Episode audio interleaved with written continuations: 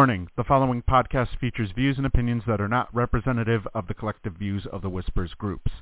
Some of these views may not be suitable for children. Accordingly, the producers and hosts of the Missy podcast must insist that no one attempt to take anything that is being said as representative of the views of any of the Whispers groups.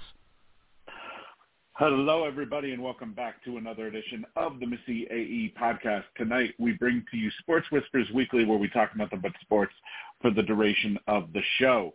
We have a lot to get to tonight. We have the college football playoff potentially being decided tonight, which four teams will comprise the top four uh, heading into the college football playoff.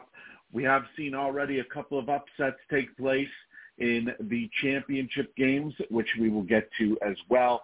We have a update on Josh Giddey and the investigation going on into him right now in the NBA. We have, of course, an update in MLB free agency. Uh, we have a big return for uh, the WWE to talk about, as well as uh, a few, uh, another scandal uh, also taking place in the uh, NHL, as well as uh, we'll take a look at some college coaching updates as well. Uh, a lot to get to tonight, but a quick reminder if you guys haven't done so yet and you want to hear more of either sports talk or maybe uh, maybe you're a survivor or a Big Brother fan, you can subscribe to the Missy AE podcast by going to blogtalkradio.com slash Missy AE. Or you can find us on any of our major podcast networks. Uh, right now, I have Lou and Diane on the line with me tonight. Uh, Lou and Diane, how are you two doing? Okay, okay, Steve. Thanks. Good. You feeling any better, Lou? I I I know I know you were uh, you were battling something earlier today. Yeah, it was. I'm still battling through it, but um, it won't last long.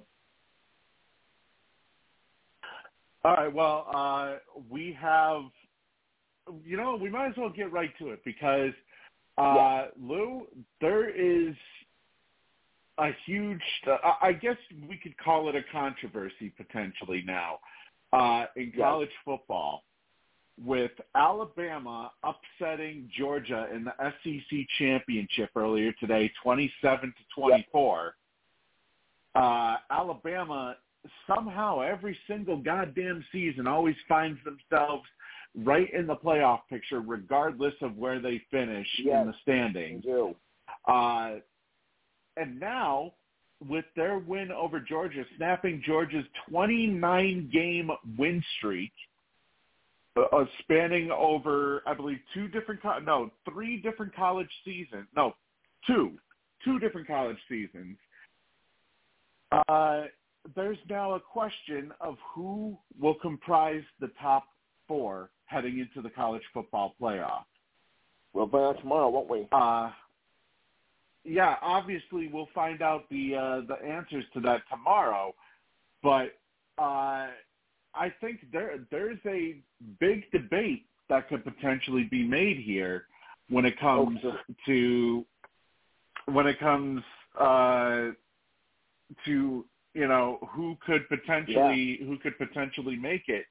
Uh, right now, we do have uh, two of the four teams who are currently in the top four uh, playing right now with Michigan with a with a ten nothing lead over Iowa in the Big Ten championship, and Florida State just took a three nothing lead over Louisville in the ACC championship game. Uh, we've had uh, some finals already. Like I said, Alabama over Georgia, 27-24 for the SEC championship. Uh, yep. For the Big 12 championship, we saw Texas, number seventh ranked Texas, who, by the way, holds a win over Alabama this season with a 49 to 21 victory over Oklahoma State. Uh, we also saw Washington last night just barely get by Oregon 34 to 31. So right now, as it stands, Washington's hopes are still kind of there, but Yeah. you know, there, there's always there's always the possibility we may see uh, we may see them potentially get bounced now because of Alabama's win today. Uh, just so, Yeah. just to go down some of the other just to go down some of the other championships here real quick before we continue. Uh, Liberty won the Conference USA Championship 49 to 35 over New Mexico State. Uh, Troy won the Sun Belt Championship over Appalachian State 49 to 23. Boise, Boise State with the Mountain West Championship 44 to 20 over UNLV. Uh, Miami, Ohio with the MAC Championship 23 to 14 over Toledo. And SMU with the upset in the American Athletic Championship game over Tulane by a score of 26 to 14. So, as it stands right now, uh, Lou, the top four heading into today were Georgia at number one, Michigan at Yep. two, uh, Washington at three, and Florida State at four. Does Right. the Alabama win change things? Oh, I would imagine so. I would be surprised about uh, Georgia drops maybe like about maybe uh, four. I mean, they'll still get in, of course, the uh, college championship um, series, but um, this is going to cost them. Yeah, you, you would think that it would that it would potentially cost them, but uh, there's even been the scenario has been floated around that could Georgia potentially miss out entirely? I don't know because they only had that one loss in that game, and when I so I don't I don't think the committee's gonna be uh, too harsh on that. I really don't see that. I think this is Michigan's opportunity to go number one with the win tonight, though. So I'm back. So back to that end. I don't think uh, Georgia's gonna drop all the way out with that one loss. Yeah, honestly, I would be very surprised if Georgia drops out of the out of the Yeah. college football playoff because of this. Because you know, I I know, I know, you know, this discussion has been had multiple times before. Uh, when Alabama has gotten in mainly because of its name, because of the history behind uh, behind Alabama under Nick Saban, and there's been years where they've gotten through when people believed that they didn't deserve to get through. Um, and honestly, I believe that this is one of those years again. I think with Alabama winning today, well, first, first off, I don't think Georgia lost uh, enough of a deficit to where they would get bounced. Yeah. I would be very surprised if they get bounced out of the top four. Uh, they won't be number one, but uh, I would be very surprised if they get bounced out of the top four. I think if it was more than three points that they had lost by, then yeah, maybe. But I mean, come on, they're they're back to back national championships, uh, national champions. Uh, they just had a 29 game streak snapped today. I mean, it's it, you know, I think there would quite quite frankly be outcry. I feel if Georgia were to get bounced Yeah. uh, from the top four, all because of one loss.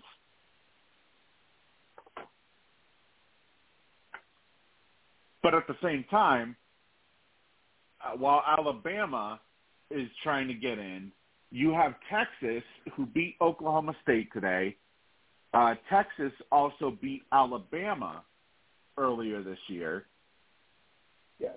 So, I mean, it, it, it's basically getting very crowded. Uh, Ohio State was not active, so they're probably not going to make it in.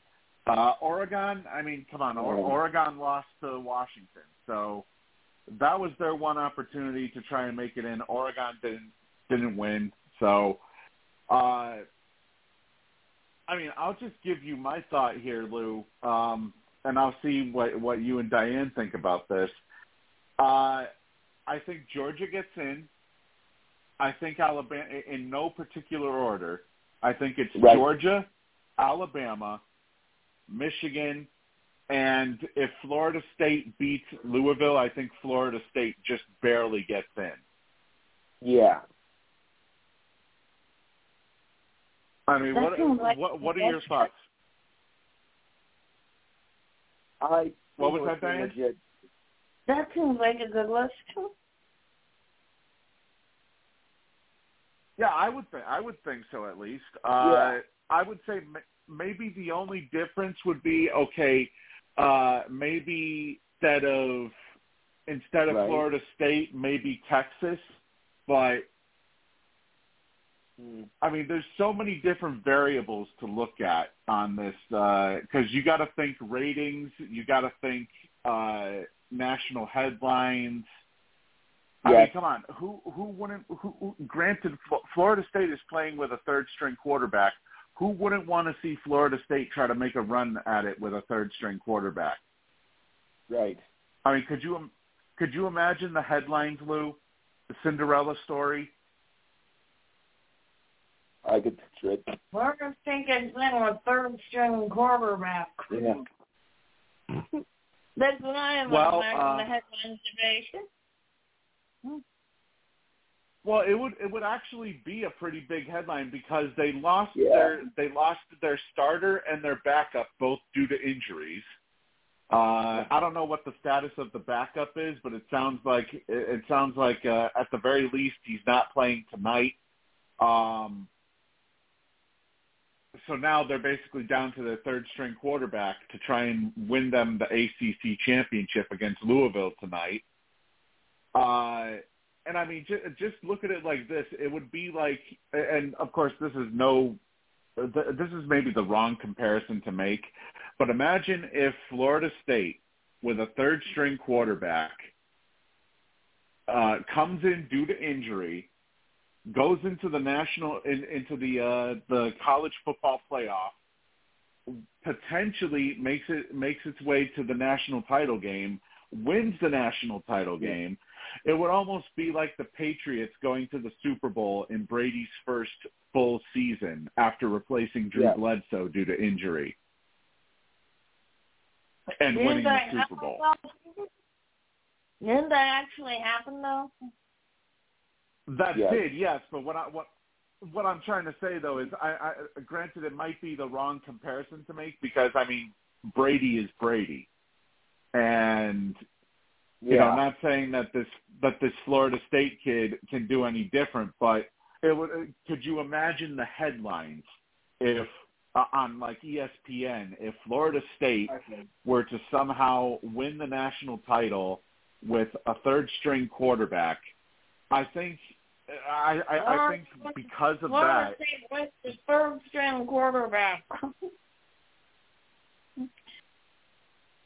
Well, you you you just gotta you just gotta look at it like if they if they go in there with a third string quarterback and somehow they end up winning.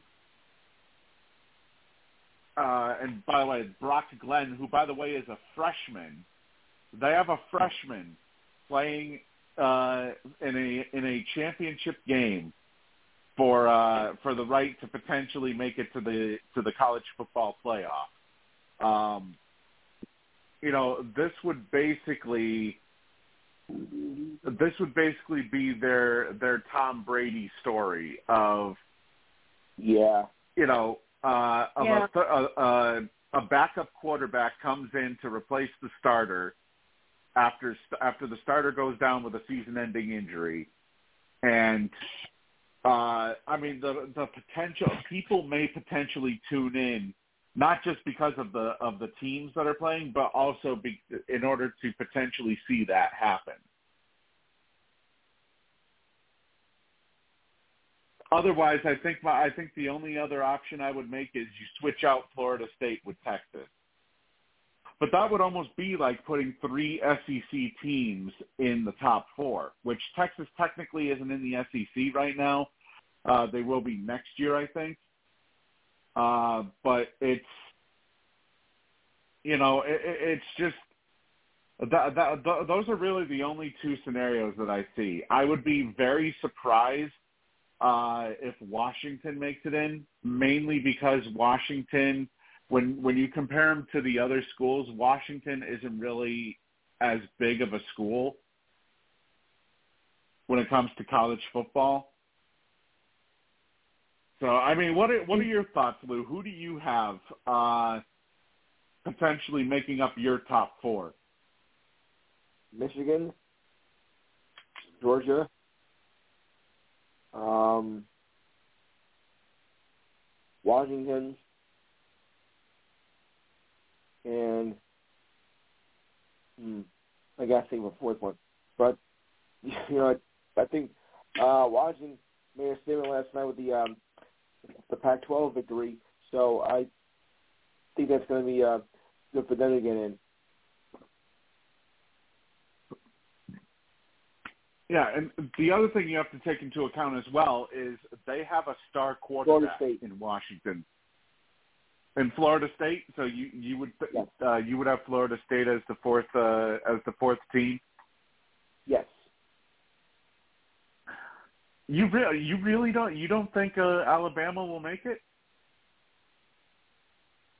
Mm, I think they're going to jump a pretty good a pretty good leap for that because they were eight seed. I don't know if uh, the committee is going to you know help them with that. They did have some key losses, so um, I don't think yeah, Yeah, you I know, I, like uh, you know, I could see that. I could see them potentially maybe finishing off at number five when you consider yeah. the fact that Oregon ended up losing. Uh, so obviously Oregon's going to drop. Um, I don't know though. I just I, I kind of feel like you know the NCAA they're always going to want to do what's best for ratings, and what better than to have an SEC championship rematch in the college football yeah. playoff? I would think that if I'm on the committee, I would be looking at that game and I would be seeing dollar signs for ratings. Yes. So, and you know, I okay, you know what? I gotta, I gotta throw, I gotta throw Washington back in there because, uh, yes. you can't have a top college quarterback potentially for the NFL draft. Uh, you know, you finish your season undefeated, you win the Pac-12 championship, and yet you don't make the football playoff. This is why situations like this and the reason why and the potential that they may get bounced this is why I kind of feel like there should be a bigger uh, a bigger field for the yeah. college football playoff. At least six or maybe eight teams. Because you have if if you have uh, a team like say okay say Washington obviously Washington's undefeated and let's say Florida State wins today and Florida State will finish their season uh I believe they'll yeah they'll finish their season undefeated and yet they and yet they end up missing the uh, the football playoff, and the same with Washington. Let's say let's say Alabama and Texas get in. Yeah, it it, it just doesn't feel right. It doesn't feel right no. to have to be, to go undefeated, especially in a big conference like the uh, like the Pac-12, and not end up making the college football playoff. I mean, that would basically be like, okay, well then why did we, you know, wh- why why do we even bother? Why did we even bother playing this season? If Alabama's going to make it in simply, even if they have one loss, Alabama will make it in simply because of their of their prestige, and uh, yeah, you know the fact that the fact that they have a uh, multiple time winner, uh, Nick Saban. I mean, it's this is why I kind I kind of feel like there should be a bigger field of teams yeah. for the football playoff because uh, I mean, let's face it, if you go undefeated I don't care what conference you're in. If you go undefeated, you deserve to be to to have a spot uh, to try to try Yeah. and vie for a uh, for a for a national title. What team are you talking about here? Any team? Yeah, any team that's undefeated. I mean, it Yeah. doesn't Okay. matter if you're. Uh, it doesn't matter if you're Washington. It doesn't matter if you're. Uh, if you're Texas, it doesn't matter if, and this is never going to happen, but it doesn't matter if you're UMass. Uh, you know, it doesn't matter what team, you know, what uh, what uh, university you come from, whether it's a well-known university or if it's a smaller university uh, within the top 25. You know, if you are in at least the top eight and you're undefeated, you should automatically have a spot in that college football playoff. Okay. I mean, that's just my that's just my feeling uh, of it at least, because you know Mhm. we've seen we've seen previous years where teams have gotten in even though there were more well deserving teams that should have gotten in. Matter of fact, uh, this is partially why that I believe uh, that I, that I believe um, Alabama will get in is that every single SEC championship winner, regardless of their record, has gotten into the college football playoff. Mhm. So that's Okay. partially why I think Alabama will get in. Um, Okay. But Right. you know, I, I just, I, I just really feel like, if anything, you know, it, maybe people people would stop bitching about college football if That'll never happen. they ex, if they ex, yeah, you're right, Lou. It's probably not going to happen, but uh, you know, if they at least expanded the field, you Right. know, maybe you would hear less bitching uh, from people who who say, Yeah. you know, that co- that college football is mainly decided by ratings and uh, and what'll make them the most money. Yeah. Isn't For, that uh, what different society matchups. about? Isn't that what Mm. society about? No. Okay, what is it No. society about?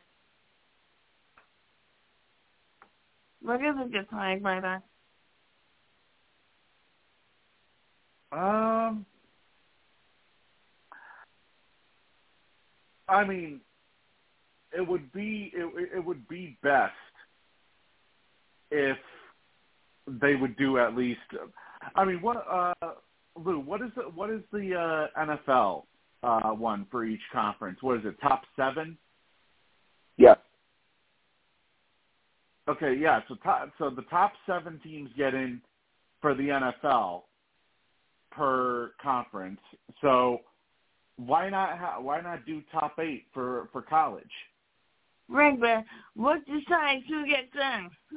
Is what I'm asking. Uh oh, um, Oh.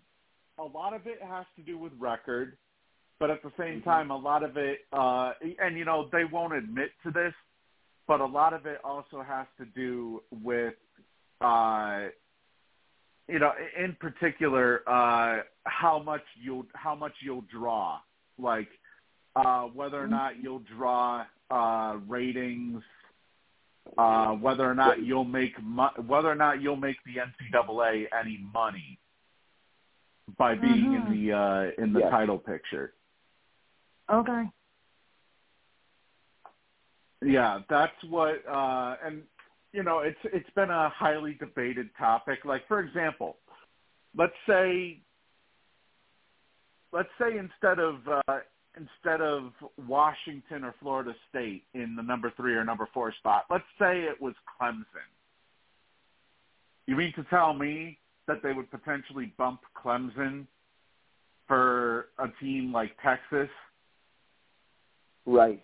No, that no, they would keep. Texas or they they would keep Clemson in there because they're a former Right. national champion.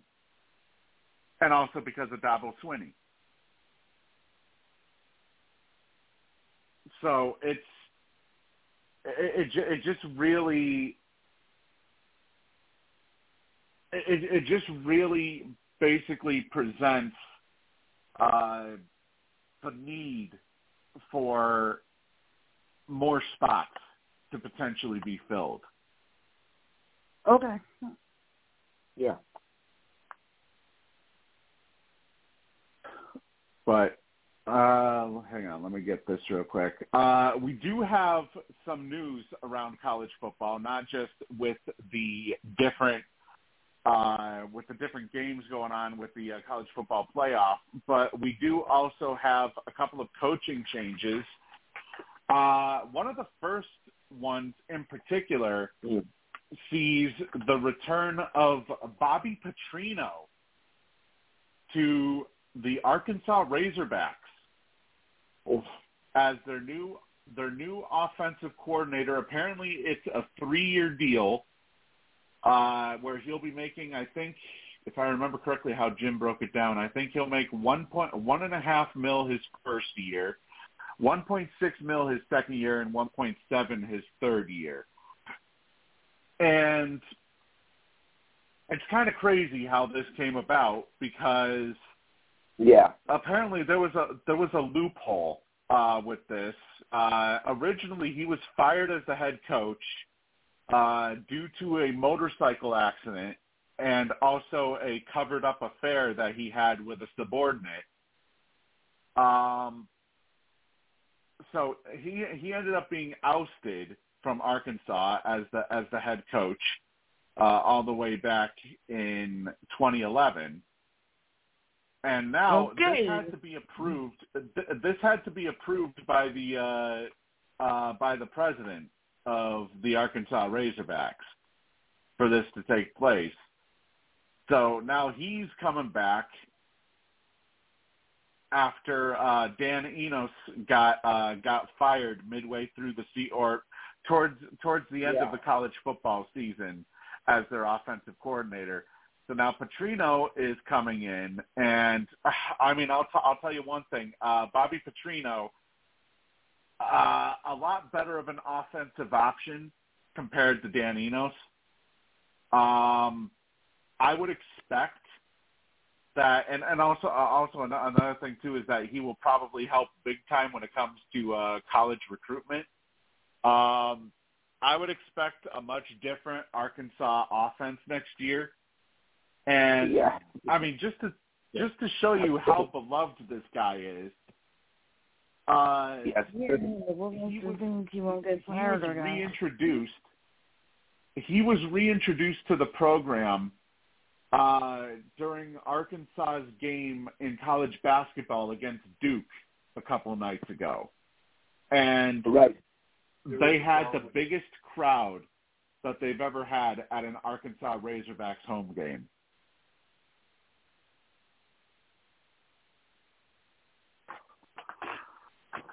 So, needless to say, the, uh, he is back with the Razorbacks after spending the last three seasons with Missouri State, and he was also just recently the offensive coordinator for Texas A&M uh, this past season. Speaking of Texas A&M, uh, they have reached an agreement with Duke's Mike Elko to make Elko the school's next head coach, uh, according to ESPN last Sunday. Uh, Elko is a former defensive coordinator for the uh, for the Aggies, who left there two years ago to take the co- the head coaching job at Duke. Um, and Elko was actually the coordinator for some of Texas's best uh, recent seasons, including uh, their nine and one season in 2020 that culminated with a uh, Yeah. victory in the Orange Bowl that year. And since he departed from uh, from Texas A&M, uh, they went 12 and 12 the last two years, which is why they ended up paying a record 76 million dollar buyout to fire their head coach or their former head coach Jimbo Fisher. And Uh, not to mention that it's by far the biggest buyout in the history of college football. Uh, in particular, with that with that buyout there.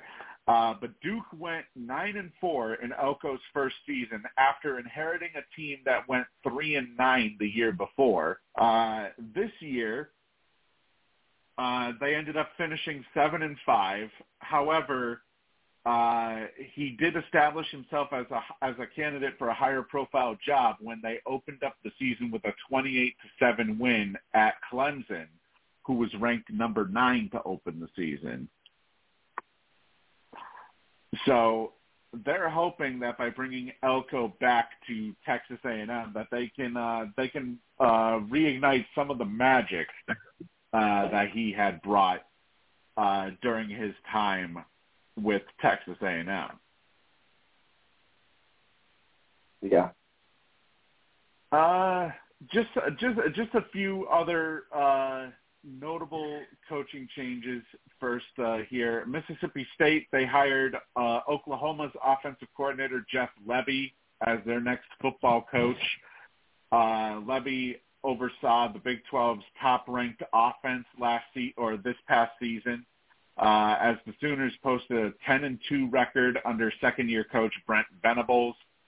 Uh, his deal will be a five-year deal uh, with the Bulldogs, uh, who replaces Zach Arnett after they had gotten off to a four and six start in Arnett's first season as their uh, as their former head coach. Uh, Indiana, they fired football coach Tom Allen last Sunday, a day after they uh, completed their third consecutive losing season. Uh, after coming in in 2017, uh, they finish with a 33 and 49 record uh, with Allen as the Hoosiers uh, head coach.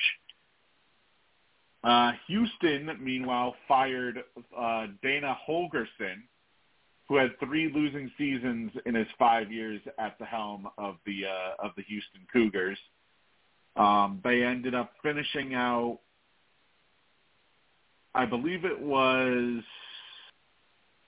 Well, he, I should say he finishes his uh, his stint with them with a 31 and 28 record total. Yeah. And to round out the coaching uh, the coaching firings, uh, Terry Bowden is officially out as the head coach of Louisiana Monroe after three seasons, going 10 and 26 overall, including five and 19 in Sun Belt play. Uh, so I don't th- I don't think a replacement has been named yet in regards to that.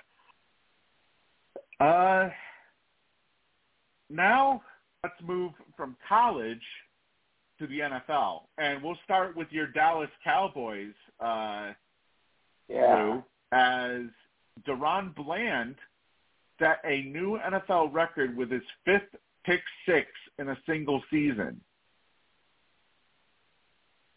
which is officially now a new NFL record, uh, which which he ended up setting against Washington in that huge blowout.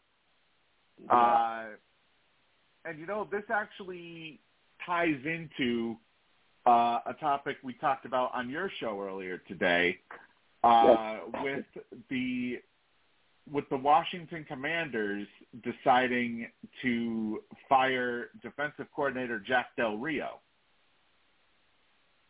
And Del Rio was already uh, on a short leash heading into uh, heading into uh, their matchup. Um, it, suffering a blowout loss to the Bears in Week Five, plus two losses to a three-win Giants team. Um, yeah, and basically, it, it basically uh, left him a very short leash uh, heading into their game against Dallas, and you know, and I still believe uh, what I what I said on your show rings true. Uh, they're basically what this shows. What this shows us is they're putting all of the blame for Washington's struggles this year all on their defense. when yet Right. the offense hasn't been that impressive either.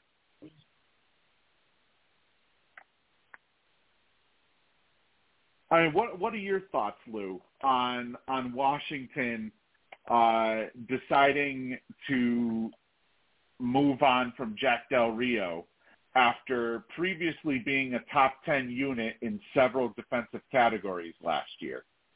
Yeah, I think it's a little premature they firing Del Rio. I mean, you know, you had one bad season, but you know, look at the dominance they've had over the past, and you, I think you got shafted. I don't think it was I don't think it was right from from the Del, Del Rio. There was a big mistake. I mean, what, what do you time to part. expect when you give up part. Yeah, I, I mean, what what do you expect when you get when you trade away Montez Sweat and you trade away Chase Young, two of your top defensive players, and now all of a sudden you're allowing the most points per game at 29.2 and the fourth most yards per game at 377.7. You mean Yes. to tell me that you expect a seasoned veteran uh, like Jack Del Rio to to be able to turn chicken uh, chicken shit into chicken salad by by uh, taking a defense that's already missing their their two best players and all of a sudden turning them into a stud defense. And not just that, but the Commanders they also fired defensive backs coach Brent Vieselmeyer as well as Yeah. part of the uh, as part of the shakeup. And now uh, Ron Rivera will officially take over defensive play calling duties for the remainder of the season. Uh, I mean, I don't, you know, I don't know about you, Lou, but I would almost think that if anything, they should be, they should also be looking at Eric Bieniemy because Yeah. okay, yeah, you give up you give up a ton of points this season, but you're not really putting up points either. I mean, you're putting up 246 points total this year so far, which is I mean, it's okay, but you know, you, one one would argue that that if they had a better offense, maybe they would maybe they would have a better record than 4 and 8 right now. Yeah, I think so too. But don't don't you think that uh, that they should be that they should also be looking at Bieniemy as as the problem as well, unless they're planning on having him take over. Maybe they are. I mean, it is possible that that that that that, that could be a distinct possibility when you take a look at the fact that uh, that Ron Rivera may po- may possibly be shown the door uh, at the end of this year. I wouldn't be surprised with that at all. be surprised at all, uh, to be perfectly No. honest. Um, Diane, what are your thoughts on this? Uh, them basically making Jack Del Rio the scapegoat uh, for his defense when yet the when yet the offense hasn't really produced either for Washington. Then they shouldn't make the defense the scapegoat if the offense hasn't produced either.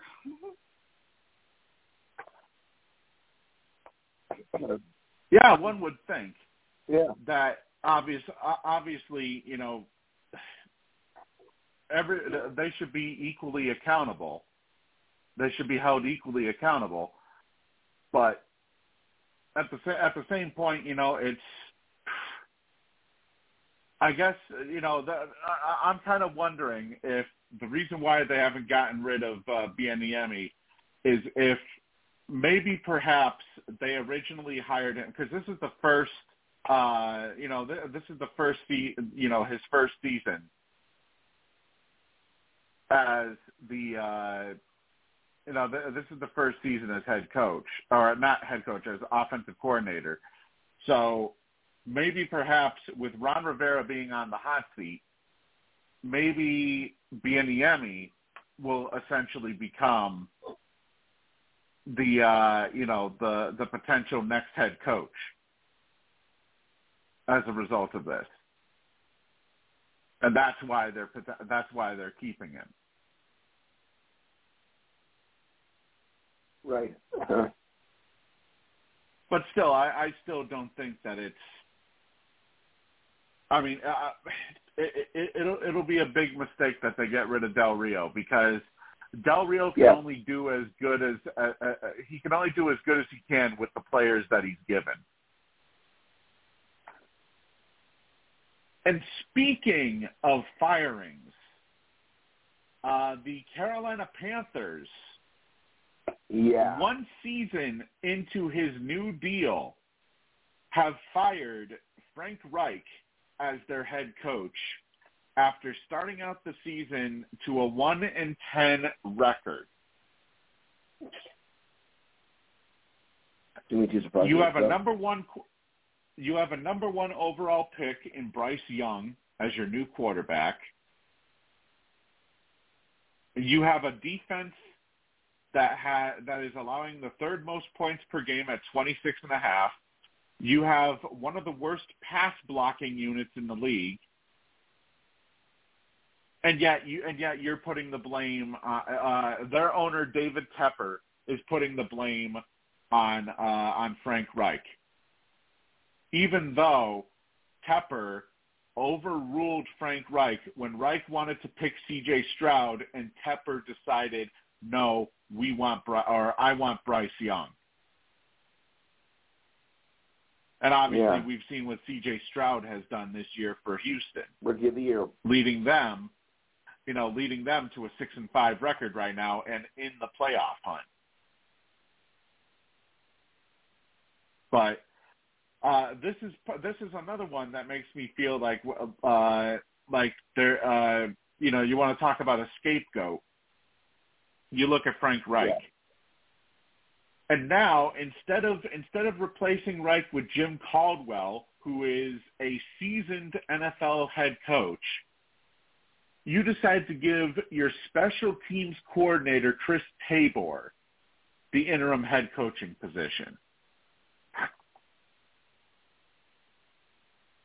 I mean, if that is Yeah. and and to top, and to top it all off, you don't even have a first round pick this year because you sent that to the Chicago Bears. Dumb. And now the Carolina Panthers will be moving on to their third head coach in the last four seasons as a result of this. I mean, let's let's start with you, Lou. Who who do you feel is at fault for the Panthers' struggles? Is it the GM? Is it the owner? Is it the head coach? Is it the players? I think it's got to be. hmm. I think it's got to be the owner. This one. I mean, they're not getting. You know, I mean, this owner, you know, hasn't done anything. The Panthers have been in a complete dumpster fire since the season began, and you know the players are really good. The coaching has been, you know, in shambles. They gotta have a better ownership. I mean, it, they're they're they're just pathetic. I mean, they haven't really done anything well since Cam Newton, and they haven't been. Uh, they have shit screwed without a pal since then. So I think you got to blame the ownership here. Yeah, I mean, ever since David Tepper brought Yeah. the, or bought the Panthers from their original owner Jerry Richardson Yeah. back in May of 2018, uh, you know, Tepper they they they have compiled a 30 and 63 record and have gone through six head coaches in that span since acquiring the team. It- It's it's ownership malpractice. You could put it that way by the Panthers for getting rid of Frank Reich for for getting rid of Frank Reich and who might I add is a is a offensive minded head coach. So I don't know why and not to mention he had just taken over the play calling duties. If you have a team that's one of the worst blocking teams in the league, that's not on the coach. No. Is that That's on on the the general manager. It's not on the players. No. I mean, yeah, okay, partially on the players, but most of but most of it is on the owner and on the general manager. Because the general manager and the owner are the two that are responsible for getting the necessary players to put them in a position to succeed. And we just, you know, we haven't seen that at all since uh, Richardson sold the Panthers to Tepper.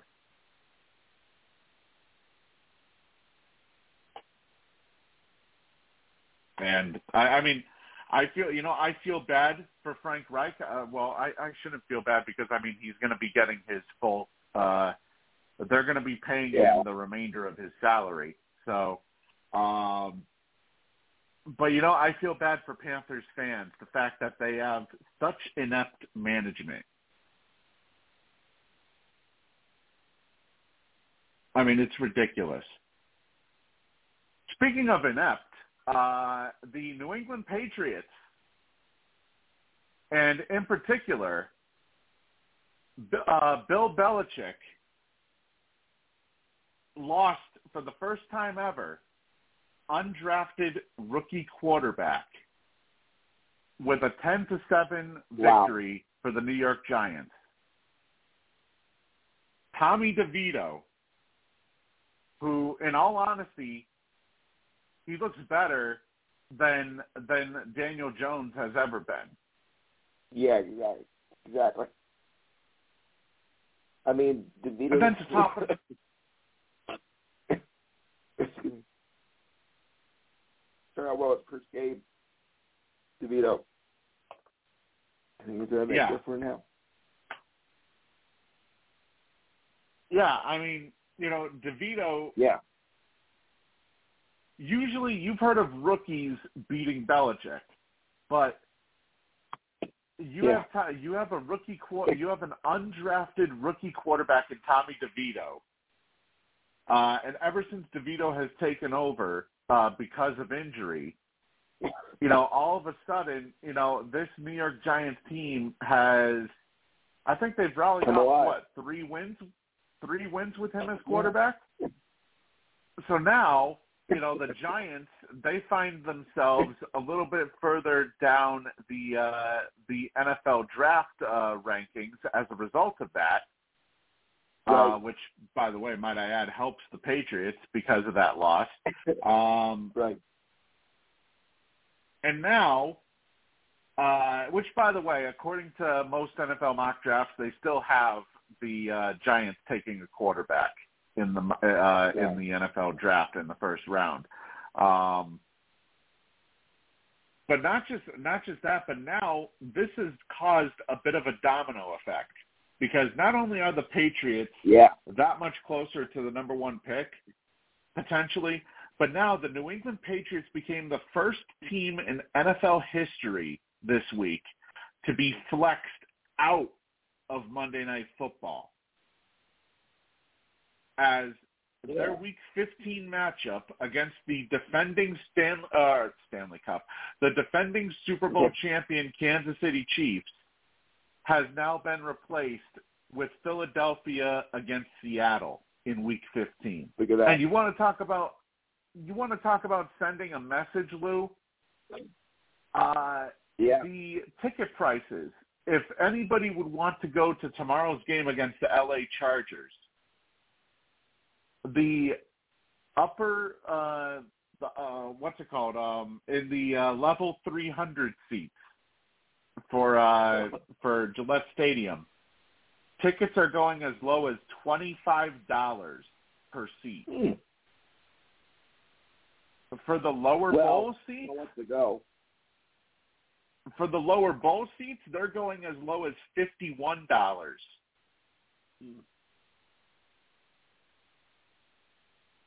I mean, if anything, I think Robert Kraft is kind of sending a message there saying Yes. change need, change needs to happen. There needs to be a change made. Whether it's at general manager, whether it's at coach, Yeah. something needs to happen.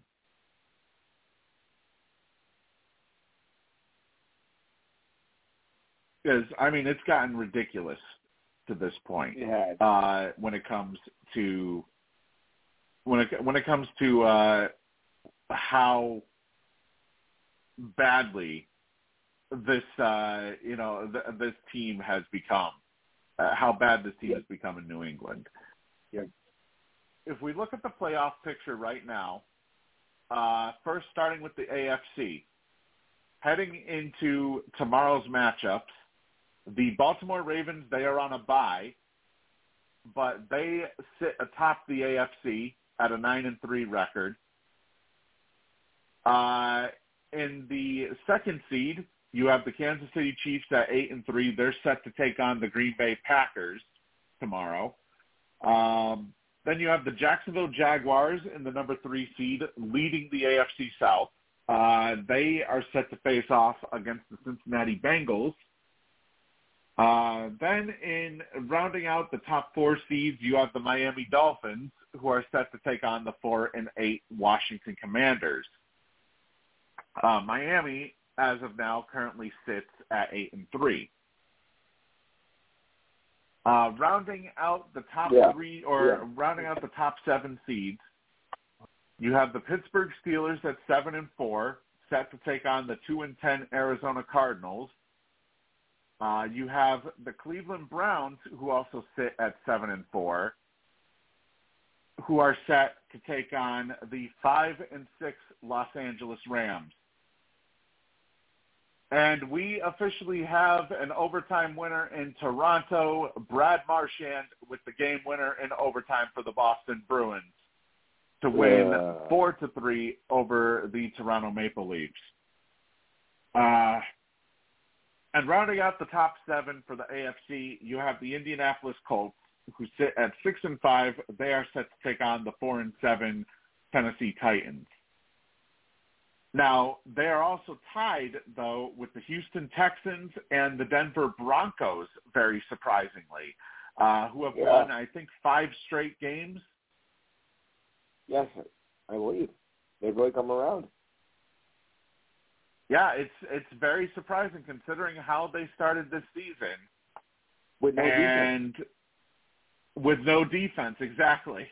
Um, with no defense, and yet somehow Denver finds themselves in the thick of it. Uh, and then you want to talk about no defense. Uh, you have the Buffalo Bills, who are now all of a sudden, uh, all of a sudden they've gone from front runners for a potential Super Bowl appearance this year to now being six and six. They find themselves three spots out of the final wild card. And not to mention they have a bye week this week, so they're not playing. But Right.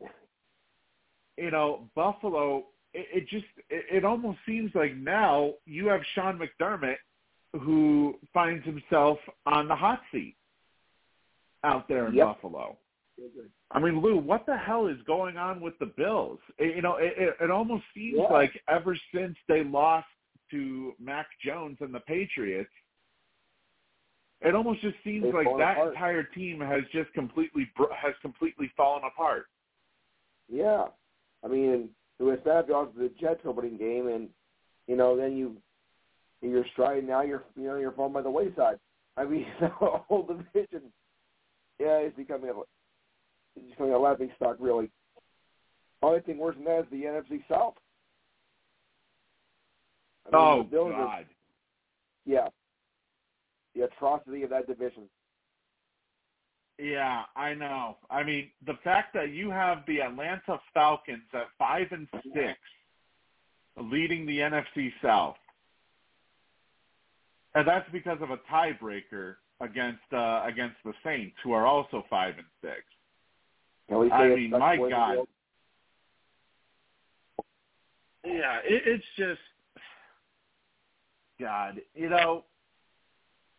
And and here we thought that maybe perhaps uh, in the NFC South, uh, maybe we had thought that Tampa Bay had found themselves a suitable successor for Brady in Baker Mayfield, and now all of a sudden Tampa Bay is going back to being the losers they have always been. And the Patriots. before the uh, the pre the pre Tom Brady era. It's yeah. It, it, it, it's it, it's asinine, honestly. When you look at the NFC South, you have the yeah. worst team in the league, uh, the Florida Panthers. Carolina. You have the you have the Buccaneers, you have the Saints, and you have the Falcons, all under 500. Yeah. I mean, easily the worst division in the NFC in, in all of it's the NFL. Sorry actually, the sorry ass division. yeah. But I mean, if we if we look at the how the playoffs look right now for the NFC, uh, the Philadelphia Eagles they are on top at ten and one. Uh, they're set to take on the eight and three 49ers tomorrow. Uh, speaking of the 49ers, you know that could, that could be a potential. Uh, it could be a potential preview for the NFC title game, possibly.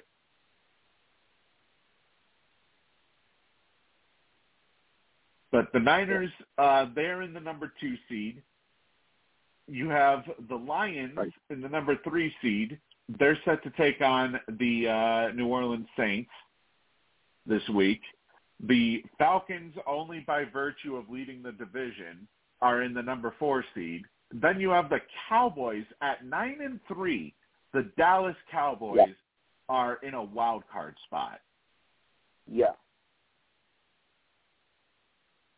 I mean, that is that is unreal to have a team about uh you know at, with a nine and three record, and it's only good enough for a wild yeah. card spot at this point.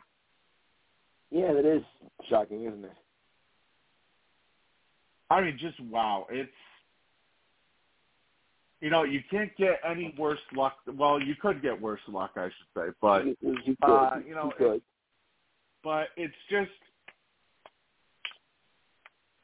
I mean, it's unfortunate. It's unfortunate for Cowboy fans. Uh, but hey, I mean, you know, it's a nine and three record, and you can't help the fact that the that the Eagles are just juggernauts this year. Uh, Unfortunately, no. With a, t- with a ten and one record, they got a high powered offense. Uh, despite all the injuries, uh, you know, it's basically next man up uh, for them over in Philly. So I mean, it's a it's a it's a pretty steep hill. Basically, uh, you have to you have okay. to essentially hope. You you have to basically hope that the yeah. Eagles just completely crumble in order to potentially win that division. Um, the final two wildcard spots in the NFC uh, go to, as of now, the Minnesota Vikings, who are at six and six, and the Seattle Seahawks, who are also at six and six. Uh, as far as who's on the bubble, you have the Green Bay Packers at five and six, and the LA Rams at five and six, as well as the New Orleans Saints at five and six. Good God! I mean, it's almost like the NFC is actually the worst, uh, the worst of the two conferences yeah. this year, which is weird because usually the NFC is one of the better conferences. More dominant. Yeah, usually. Right. But, but they, but uh, you know, it's, a joke. I mean, it, it's just so weird that now all of a sudden the two conferences have basically flipped, essentially. Uh, let's get let's get the thoughts of Alex, uh, who is joining us. Uh, welcome, hey uh, welcome to the show, Alex. Hey, what's going on? Happy Saturday night. Yeah, uh, we've been discuss- well. You know what? First, before we go in, further into this, uh, I want to get your thoughts. We talked about the college football playoff uh, and what Oh. it may potentially look like uh, heading into uh, following today's games. And as of right now, we have a ten nothing lead for Michigan at half, and we have a three nothing lead for Florida State. However, Yeah. Alabama Alabama upset Georgia earlier today to take the SEC title. Number eight Alabama, might I add. Uh, and also you had Texas at number seven defeating Oklahoma State for the for the Big 12 championship. So with uh, considering you have Ohio State uh, inactive today, you had number three Washington beat number five Oregon yesterday, so Oregon yeah. is out of it. Uh, yeah. What are your thoughts, Alex, on the state of uh, of the college football playoff? Who do you have in your top four after today? There's a lot of people. A lot of people leave their our heads spinning. It's really hard to yeah fit fit them all into such a steam box, right? There's seven or eight teams that all have right arguments to make. There's all a lot of people at the debate table and only four chairs to to fill. So, um, uh, just breaking it down. I mean, looking at the records, assuming they beat Iowa, who has a great D but just cannot score at all. So like the Jets of the uh, college ranks, they just cannot score a touchdown. I mean, Michigan's not. Come on, knock on wood, they're not going to lose the game. They, they're going to be undefeated they have to be in. They obviously came off a huge win at Ohio State yeah. versus Ohio State. They're got they got to be in, and then just I'm just talking about yeah. teams right away that I think automatically are in, and then I'm going to go off of what's left, and then uh Washington. Yeah. I think I was talking on Lou had a really good show earlier. I think really Penix proved that he should be the Heisman. They're undefeated. They they yeah. beat Oregon. They beat um what you call it. They just won the championship, and it's they're undefeated again. So the two undefeateds with good schedules, Washington and Michigan, really I think have to yeah, win, right? Yeah. Then we're watching the, the then it gets questionable because I thought Georgia was definitely deserving of number one. So even with one loss, you let them in eh, and not let Bama in now. So those might be the other two, and I think it's really unfair to Florida State because they lost their best yeah. player, and I don't think you should right. be punished. I don't think you should be punished for losing your best player, but I know the powers that be and, and a lot of fans that aren't Florida State fans, you know, they want to see the four best teams. And without you running with your best player, Florida State's not going to be as attractive to watch, as entertaining, as powerful yeah. as Florida State could be. That's a real conundrum. That's a real confusing thing. So I'd like to see Florida State still get in, but there's, you know, they have a few shooter offense now. They have a quarterback who's never played before, really. Who's playing now at three zero. It's so I think definitely Michigan and and Washington, and then after that, it's going to just be a a real. it's going to be really debatable. I, I have a sneaking suspicion, fresh off this big win today, that Bama gets in. Which it's like they always find a way to get in, but hey, they just not yeah. number one. If if they get in though, I don't think Georgia should be in. I don't know, but can Georgia uh, fall all the way out? I don't know because then Ohio State should not get in. I don't think Texas too little. I mean, that would be a really that would be a really tough sell, Alex, because yeah, you mean to tell, you mean to tell me that a I'm not making a great I'm not making a great argument because it's like it's confusing. It's like there's just well, everyone has a couple strikes against them except the undefeated teams who should be locks, Washington and Michigan. Right. Right, but I mean, I'm just talking in terms of you know, obviously we have to take into account that the number one thing that matters to the NCAA is ratings and what's going to draw yeah. money, what's going to bring yeah. in money. Not Florida and, State with this quarterback. I mean, obviously situation. not Florida State, and you know what? I would argue not uh, not Washington. And the reason being, even though they're even though they're undefeated, they're not a big name university. But they have a really they have a Heisman hopeful now. I mean, I I think they got to be in. I would think you can't just take some away yeah, just because of the ratings. I mean, yeah, you would think logically. Yeah, yeah, they're going to get in. They've had the best uh, run in program history. I mean, TCU made it in recently, so I don't think it's going to yeah. be popular. I think the problem with I think that that the ratings thing is going to be the problem with Florida State because they're missing their best player. But like Washington's really kicking ass, and and they have maybe the best player in college football. So I think the committee's going to not not be upset at all letting them in. Maybe you know, though, I did bring up this point though. I did bring up yeah. this point though.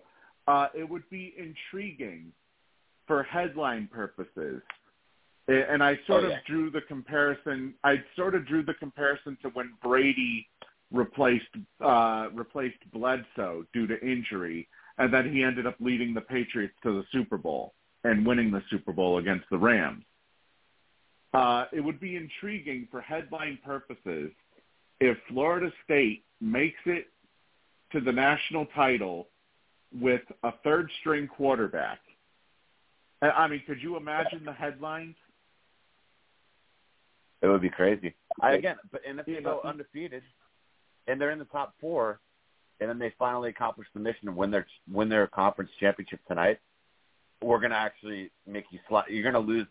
A, you're gonna go down in the rankings. It's like such a slap in the face to everyone who's a fan of Florida State, especially the players. Oh, I So agree. It's, like, it's a real catch twenty two. It's there's no really easy answer or soft way to let some of these players down. They're working their asses off for many years Yeah. to get to that stage, and then their leader goes down, and then they get punished for that. After he's already, it's, it's hard enough without him, and then they get punished by some people wearing suits that are deciding in a committee. you know, it's like they put in a lot of work. I don't mean to sound too sappy, but it's true. I, I mean, Right. whether we all agree or not, I mean, I think Florida State should get in if they if they win this game. It's just going to be ugly. They're missing their worst, their best players, so it's I don't, it's kind of unique. I- don't know if you can punish them though, and like say, hey, sorry guys, you're missing your best player, so we're just not going to let you in. It's unfair to the whole rest Right. of the team. Right. It really is. So, and I'm not a Florida State fan. I, I've been rooting for him though since he went down.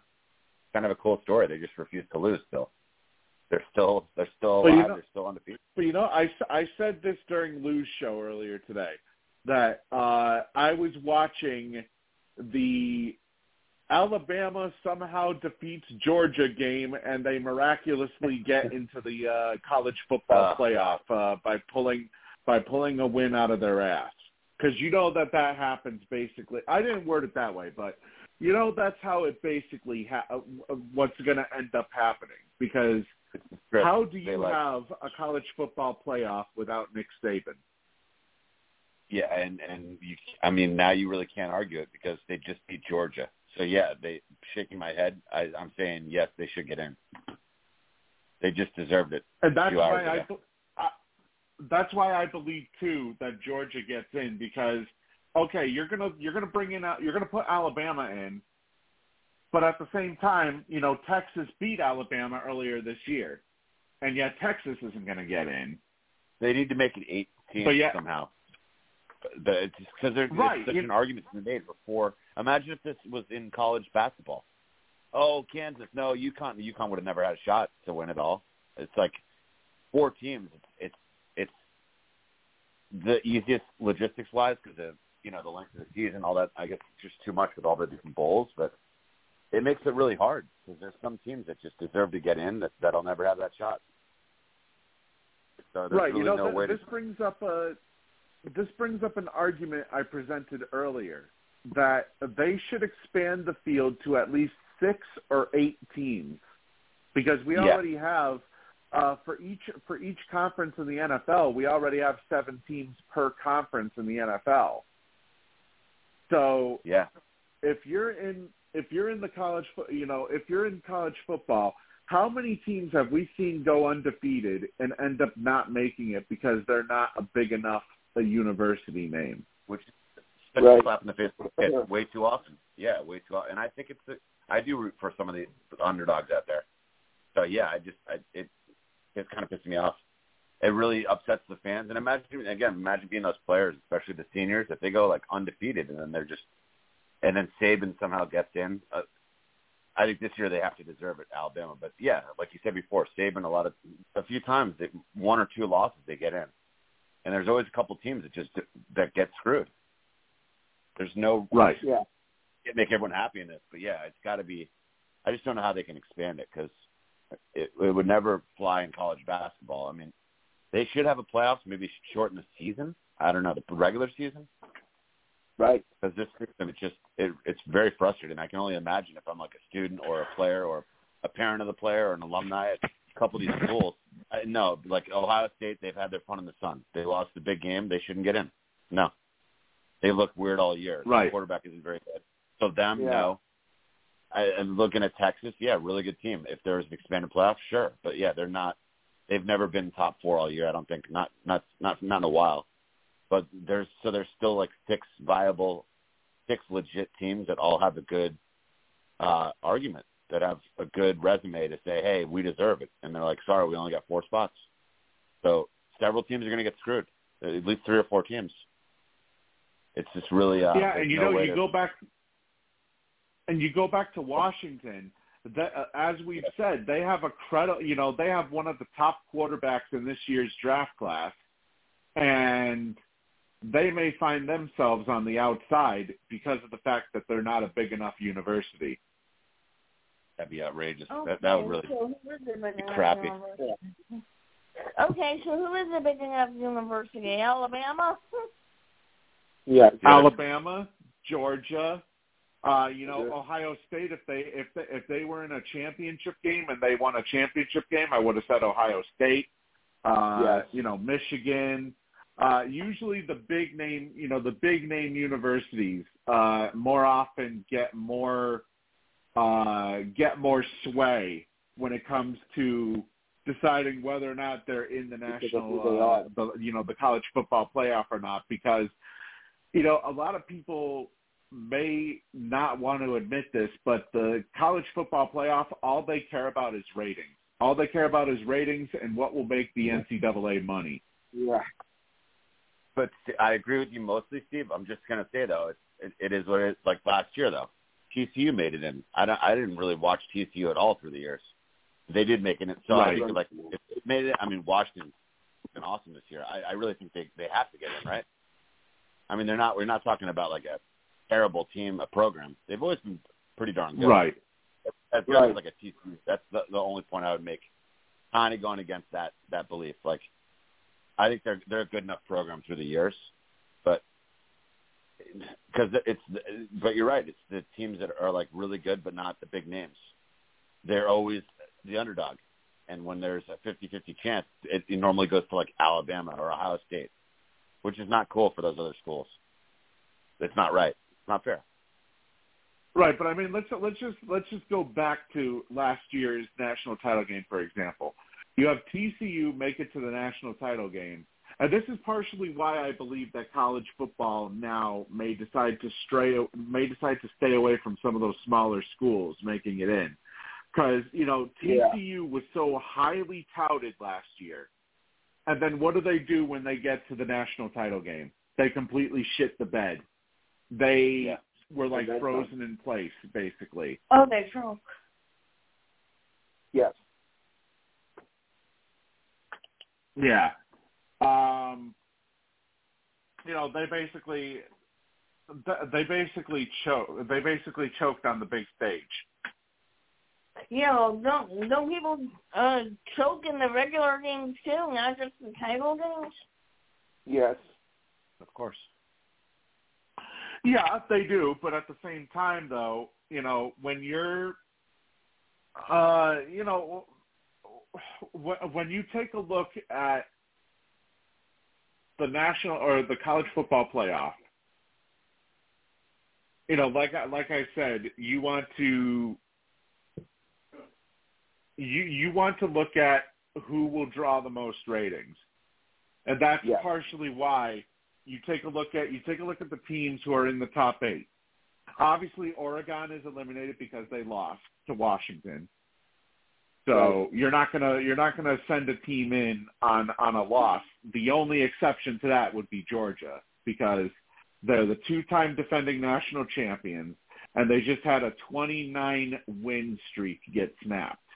So, and plus, not to mention, the NCAA is probably salivating at the idea right now of having an SEC Yeah. title game rematch. I'm going to call it right now. My my four that I predict, not that I like, but I think that the people, you know, in the in the jackets and ties that are political as hell, they like you just said, they're going to want Georgia and Alabama. That's perfect for all the ratings, all the money, and then I think Michigan, Washington. I mean, that's only four spots. Bama's going to get in now.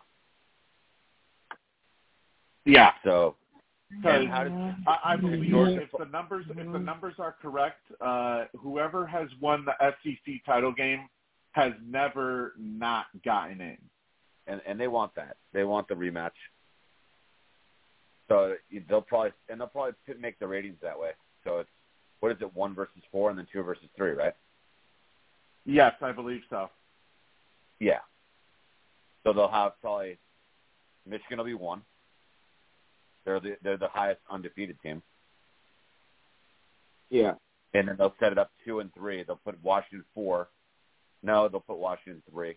I I don't know. I think Georgia and Alabama are definitely both going to get in because that Alabama winning today. So Alabama really screws it up again for for a lot of Yeah. teams, for several teams. Saban strikes again. Yeah, and you know, like, like I said, like I said too, uh, you also look at Texas. Uh, you know, Texas beat Alabama, but yet Texas isn't going to make it in. So Yeah. it, it furthers the need for it furthers the argument for an expansion of at least six or maybe eight teams. Yeah. Yep. Can't make everyone happy in this scenario. Can't can't reward all those who are deserving of being rewarded with a spot. Not enough spots at the table for everyone. They're broken system. Right. They had the right idea going to four, but it's not enough because it used to be two, which was really ridiculous. So they got to get closer to the NCAA hoops and at least expand. I, I like what you said, six or eight. Give the top two teams a bye, make it six at least. Yeah. I mean, it's it would also, like I said earlier uh, in the show tonight, it would also stop fans from bitching about any sort of controversy of who gets in, Yeah. who doesn't get in. No, not entirely. Not entirely lose right. May, maybe not Well, entirely, but it would lessen it. Maybe. It's a I- I'll philosophy. tell you this though. Uh, right now with Florida State, uh, now Florida State is tied with Louisville. Um, even if Florida State somehow wins this, I just I can't see them sneaking in as an as the number four. I just in order for them to sneak in, they would have had to beat Louisville convincingly, and Yes. they're struggling to even stay in this game right now. And I mean, obviously Michigan's probably going to make it in, and the only reason being is because not only are they the number two ranked right now, but they're facing an Iowa team that is only giving up an average of I think 16 points per game or something like that. Or it's, a very it's a it's a relatively low number. I forget the the exact uh, um, the exact stat line of uh, of average per game that Iowa has given up, but um, Yeah. yeah, regardless, you know, they definitely need a um you know, they definitely need an expansion. And I hope with uh with Marty Walsh uh officially taking over as the new uh president of the uh or wait, no, is it no, Marty Walsh is in the uh National Hockey League uh, Players Association. Um uh, Charlie Baker, the former uh, governor of Massachusetts, with him officially taking over as the president of the NCAA um, this season, maybe perhaps he will eventually institute a new uh, a new expansion.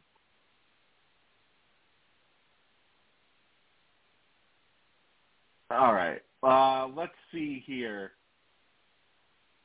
Uh, we do have one sort of controversy to talk about. Moving over to hockey for uh, for a bit here. Um, I forget if I covered this last week because we did end up having a uh, Thanksgiving show last week on very last minute. Um, Yeah. I forget if I covered this last week, but uh, Corey Perry of the Chicago Blackhawks uh, had his contract terminated this week by the Blackhawks organization uh, due to inappropriate conduct earlier this month. An investigation was uh, an investigation was uh, was brought on by the team. Um, he had missed the last couple of games due to uh, some sort some sort of uh, so, so, some sort of off the feet or off the ice uh, incident that took place, and there were a whole bunch of rumors that uh, that he had gotten intimate, I guess, with uh, one of his teammates' mothers or something. It's it's so it's so weird, but uh, apparently uh, he cleared up everything, and uh, he has said that he is seeking help for mental health and substance abuse uh, concerns. And I guess something happened when he was drunk at one of the uh, at one of the Blackhawks uh, one of the Blackhawks uh, team organized events, and apparently it shined a uh, a black light on the Blackhawks organization, and that's why uh, ultimately he ended up being released uh, this week. But uh, he did release a statement in which he did say that he was uh, that he was embarrassed for his actions, uh, and he was also sickened by the impact of the speculation and rumors uh, that had floated around, including uh, him and uh, some of his other teammates, and he made sure to clear up all that. Um, and basically that he had been that he had entered himself uh, into a mental health uh, uh, facility and substance abuse uh, uh, field to uh, to help with his struggles with alcohol and everything. So, uh, needless to say, yeah. that was all uh, that was all cleared up this past week.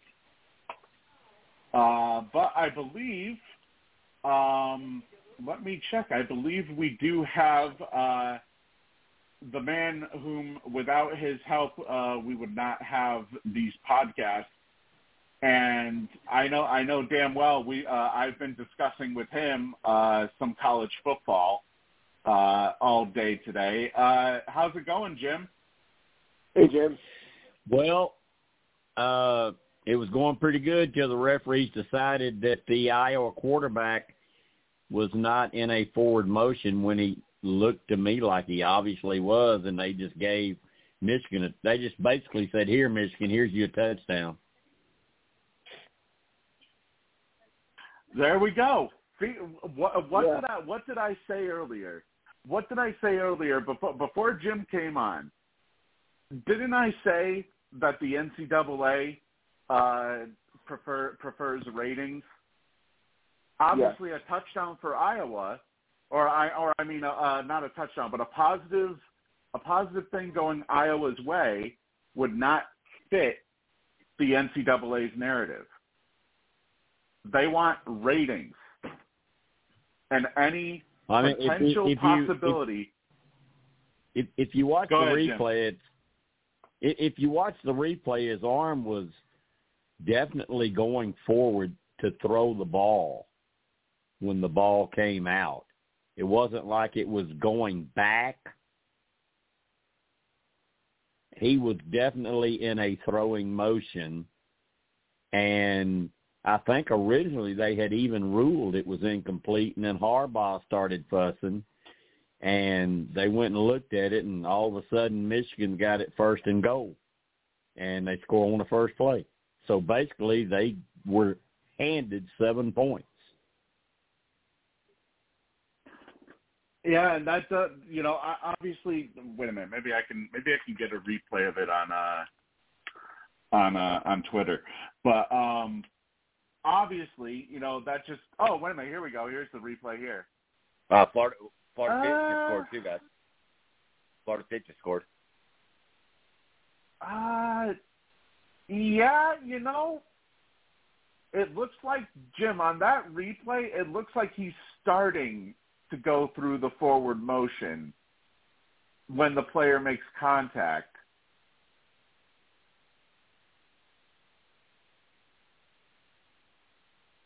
Yeah, uh, you know, I think that might have that might have been I think Michigan I don't- got, I got don't- a gift. I don't. Yeah, I don't think Yeah. when you look at that, I don't think when you look at that, there's enough there to change it and say that's a fumble. No. Oh, so Jim, they reversed the initial call. They changed it. Yeah, it was initially an incomplete pass. Oh yeah, that's that's that's BS. And then, it's, Daniel, and uh, then the, the referee actually blocked Iowa players from trying to recover the ball too. oh, come on. Yeah, I mean, it was. It. I mean, they obvious. They obviously the referees obviously had said it's a pass.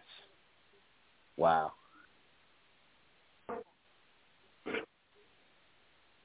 They're explaining. yeah, you know that Look, that that right there, that right there, Jim, just basic just basically tells me that the NCAA does not want any potential chance he was for Iowa to if make you look at game. that, Right. if you look at that, Steve, if you look at that, you were talking about when the defensive player made contact. When the defensive player made contact Yes. with the hand in the ball, he was in a forward throwing position. He was throwing the ball. He was. Yes, he was. So that's not a fumble. That's incomplete. Yeah. Hey, Jim, hey Jim. It- it looks like- up, man? I, real quick for Jim. I I know Jim. College football runs through your veins, man. You're you're as passionate as anyone I know about it. You know a ton about college football. This pretty much Steve was talking about before, and I hopped on late. But I, I right away when I saw Bama Georgia the result, I'm like, okay, they they're both in, right? Would you say they're both going to get in now? For Well, I don't. like, I, I don't. I don't. I've been I've been talking with Steve about that all night. I've been talking with my son Oh, about yeah. that all night. Um, I do. I, in my opinion, I think they both deserve to be, but I don't think they will be. Wow. And, and the way the way the way that my son and I ended up breaking it down, we say, okay, Michigan's in. There's no question. Bama's Yeah. Bama's going to be in. Bama's going to be in because they won the SEC. The only Right. loss was against Texas when early in the season when they Alabama hadn't even figured out who was supposed to be playing quarterback yet. So Right. Texas Texas slipped up on them because Bama was still getting it together. And, but but I mean Texas got the win, so okay.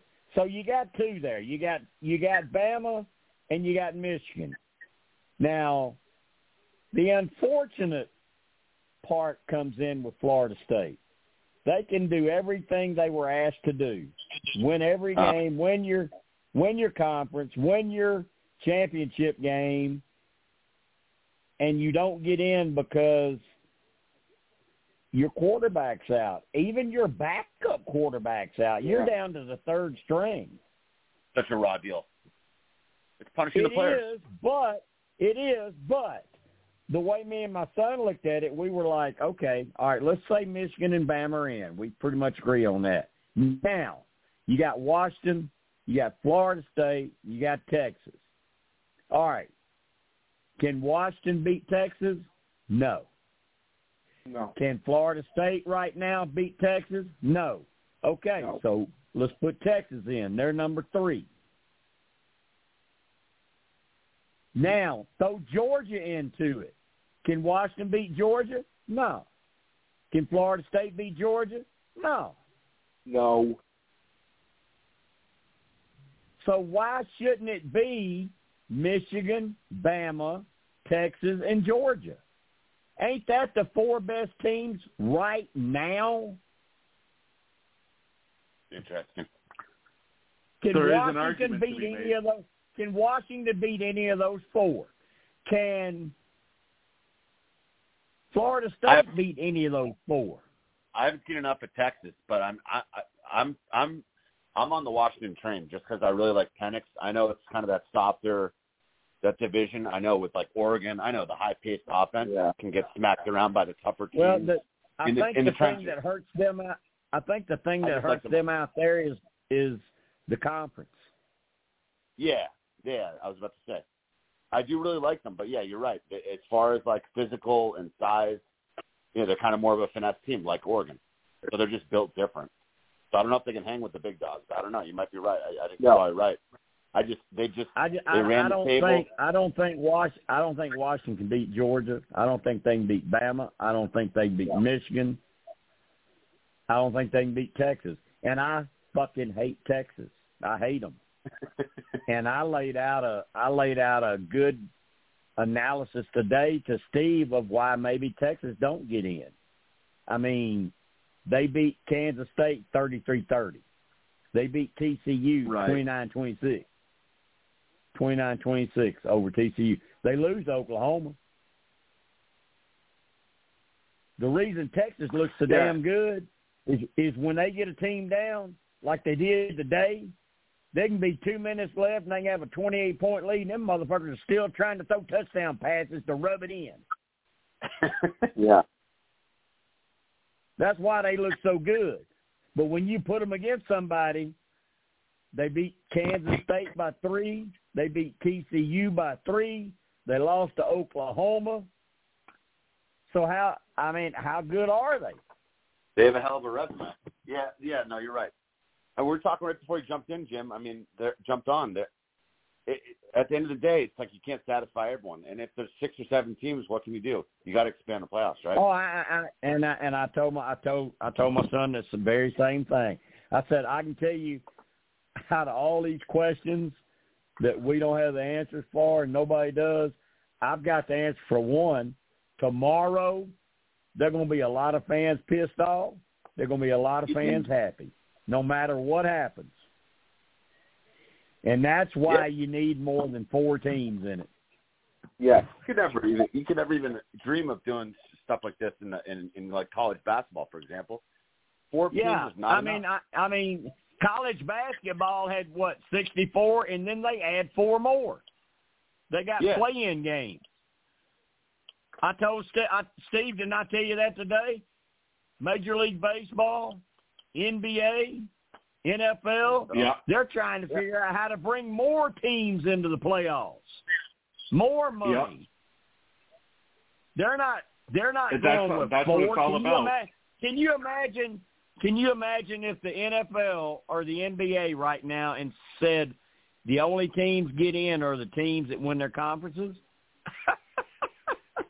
Yeah. Right. know, it ju- it just really that's what really surprises me, and I wonder if Charlie Baker, the uh, new NCAA president, will eventually do this uh, and have them expand because um, the one thing I know about about Charlie Baker, I mean, obviously he's the former governor of Massachusetts, uh, but he's always been very big on college football. Uh, I would Yeah. not be surprised if very soon down the line, maybe within the next couple of years or so, uh, they do have some sort of expansion. oh, they're going to. nor- A- a- Am I am, am. I wrong about this? I th- I think they've already voted on it. I think it's coming up. I think in the next couple of years. I think I think the number is twelve. Actually, I think they're going to. Good. Now, the one thing that I that I think, and I'm still learning a lot more about college. I got a ways to go. I'm more pro guy, but I, I'm this this season officially I've fallen in love. I've learned a lot more. So, what I'm seeing though out of the, the fans and some of the message boards and Twitter and everything, Jim and guys and Diane and everything. I mean, the one obstacle they face might be because of money, because of all the bowls. So if they expand the playoffs, it'll take away from the bowls. That's what I'm hearing. The bowls might be the kind of the obstacle they're facing from expanding.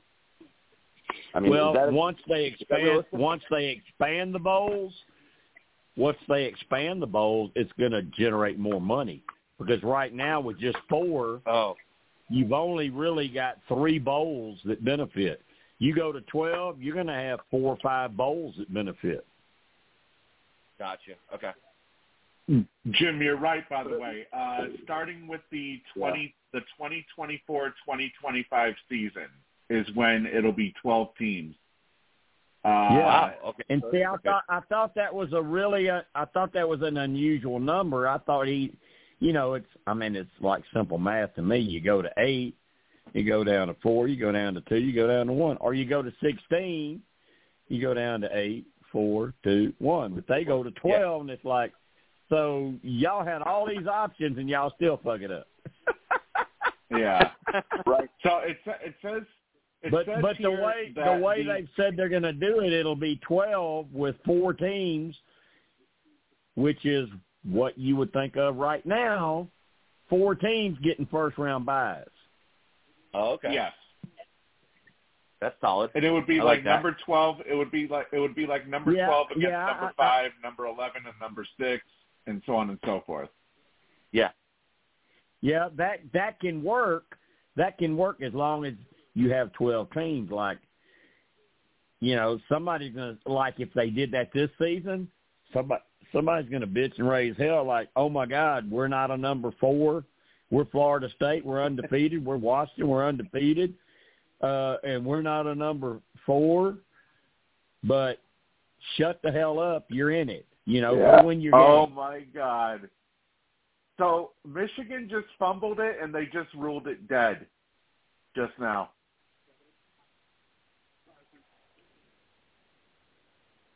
They just ruled that progress was stopped as soon as Iowa recovered the ball. Well, Michigan's in. Ain't no doubt Michigan's in. Oh, Iowa fans just- are pissed. I just I just don't know who the hell could have been dumb enough to take Iowa plus twenty three. Oh, let me introduce myself. My let me introduce myself. My name is Jim. I'm Alex. I have a problem. I'm and I took the hot boy. Yeah. I'm in the same uh, struggle. I'm on the same struggle bus as you, Jim. We're sharing the seat. I We showed got a I few showed took him. I'm in the same clown. We're in the same clown car together. We got two seats. Oh God. Yep. I took I took Iowa with twenty three. I took Florida State. I think they're minus two and a half. I forget probably Iowa yeah, win they that. are. I was So Alex, if I if I've got if I've got Florida State minus two and a half, they'll probably win by two. Right. wow, I mean Iowa, it's remarkable. They literally cannot score against the high school team, and they have a real kick-ass, badass defense. It's just such, such I don't know how. I don't know how they win so many. I mean, oh, I don't. I don't know. I, Jim, Jim I mean, as I 'cause told if you if, I mean, I'm. I'm look. I look at Iowa and I think like if you're an SEC, you're like a six six seven five team. Yeah, You got to score Jim, some as I points, told- but I guess in that conference you don't. As I allergic to told you earlier, Jim, they've had a couple. They've had a couple of games this season where Iowa kept giving the ball back to the opposition by any means necessary, saying, "No, I don't want the. I don't want to score. Here, you have the ball." And then the other team's like, "No, I don't want to score. You have the ball." And Iowa's like, "No, you don't understand. I don't want the ball." I mean, they had a whole bunch of like, like for example, they lost to Minnesota twelve to ten. They beat Northwestern ten to seven. They beat That's their Wisconsin kind of game. fifteen to fifteen to six. They beat That's- Illinois know, that's fifteen their- to thirteen. That's their that's their kind of games. That's what I was hoping for today when I saw that 23 point spread. I'm like, it's got to be Yeah. closer than that. That's what I thought. well, you know, they closed. it out. I think they closed at twenty entering today's game. Well, that's that's because a lot of dumbasses like me and Alex jumped on Iowa. my hand, my hand is still raised. Uh, oh yeah, I started to make that big- my lock. those big spreads. I'm a, those big spreads get me every time. I'm like, oh yeah, Hawkeyes, here we go. They're getting smacked. But I mean, I mean, yeah, they got a great defense. I told you earlier tonight, Steve. Their their defense averages giving up twelve point two points a game. But what do they average Yeah. scoring? Like fifteen? so bad. Uh, you know what? I will find that out right now. Um, it ain't gonna be much. hang I on. was. I will find that I out was- right now. I was Iowa defensive player, man. If I if I was the- a if I was a Yeah, that- Iowa fan, I'd be very frustrated. I, I just I don't I I don't like watching football like that. And I love to have Yeah. a great defense, but I I want to see some points. yeah, And it's totally unfair to 18 defense, points obviously. per game. 18 Unfair to points per game for the Iowa offense. Yeah, defense How on many? the field. 18. 18. 18 Pitiful. points The for defense- offense, 12 for defense. Yes. Yeah. And Michigan leads 20 to nothing. They're a field goal away from tying the spread. If Come on, Iowa defense. could just score a damn point, do something. They can't get past the 50-yard line. In the meanwhile, though, Michigan, their defense is only giving up 10.3 per game. Yeah, well, yeah, and the thing is, they score a lot. Yeah, 37, uh, 37.6 per game for uh, for Michigan. well, well, they were in in our pick'em game. They were my preseason pick. I picked them to win the national championship. That's true. Yeah. And I don't know though. I kinda thought- Michigan for I kinda thought it would I, come- I, I, I kind of thought it'd come down to them in Georgia, and they would get Georgia this time. But I, I don't, I don't think they're going to let Georgia get there. I don't think Georgia's going to be in it. I think it's going. I think it's going to be Whoa. whether it's right or not. I think it's going to be Michigan, Bama, Texas, and Washington. I mean, I could definitely see the argument for Texas, but I, I would just be so shocked if you have you have a two time or uh, a two time reigning national title winner uh, get their 29 win streak snapped today by only three points, and yet they somehow go from number one uh, and falling out of the top four. I would be I very think that's surprised. it. Well, I think it's going to happen. I think the way they'll seed it, I think it'll be one Michigan, two Washington, three Texas, four Bama. I think you're going to see Michigan against Bama. I think you're going to see Washington against Texas, which means all Michigan's got to do is get by Bama, and Michigan's going to win it all. Whoever wins the Michigan Bama game is going to win it all, because if if Michigan wins, they're going to beat Texas or Washington, probably Texas. Yeah. If Bama wins, they're going to beat Washington, and if they get Texas in a rematch, they're going to beat the shit out of them. And then if if uh, if Michigan wins, then Jim Harbaugh is going to jump immediately over to the NFL, fresh off of a uh, of off of a national Right. title win. Yep, yep. Hello, Chicago. Oh my God. Uh, you know what? Uh, speaking of the NFL, I want to get your thoughts, Jim, because uh, we were talking earlier about the firing by Washington of uh, Jack Del Rio as their defensive coordinator. And despite them giving up, uh, you know, they're basically putting the blame of their blowout on Jack Del Rio, despite the fact that they got rid of two of their top uh, defensive players to begin with. And we know Del Rio for his defenses historically being good.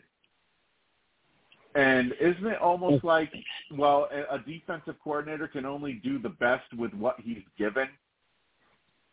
Yeah, I, I agree with that. And and the other the sidebar to this is um no matter where he's he's ever been or if he's head coach or a coordinator, I've always been a, a Del Rio fan. I've always thought he was a good coach. Yeah. I mean, in in the Washington situation, I mean, it. I think it's kind of just needs to be blown up. I mean, it started with ownership, and I don't have nothing against Ron Rivera, but it it's like it's just out of whack there now, and it needs to needs to be a, a reboot. Yeah, I just, I mean, I, I you know, like you said, you get rid of your your best players on defense, and now you got to throw other people out there, and it, and it and it affects more than just your starters. It affects your rotation, who you're bringing in, to give others a rest. You got third string guys out there trying to play to give a second string guy that's starting now a rest, and it it just it don't work. Not in the NFL, not not those kind of players.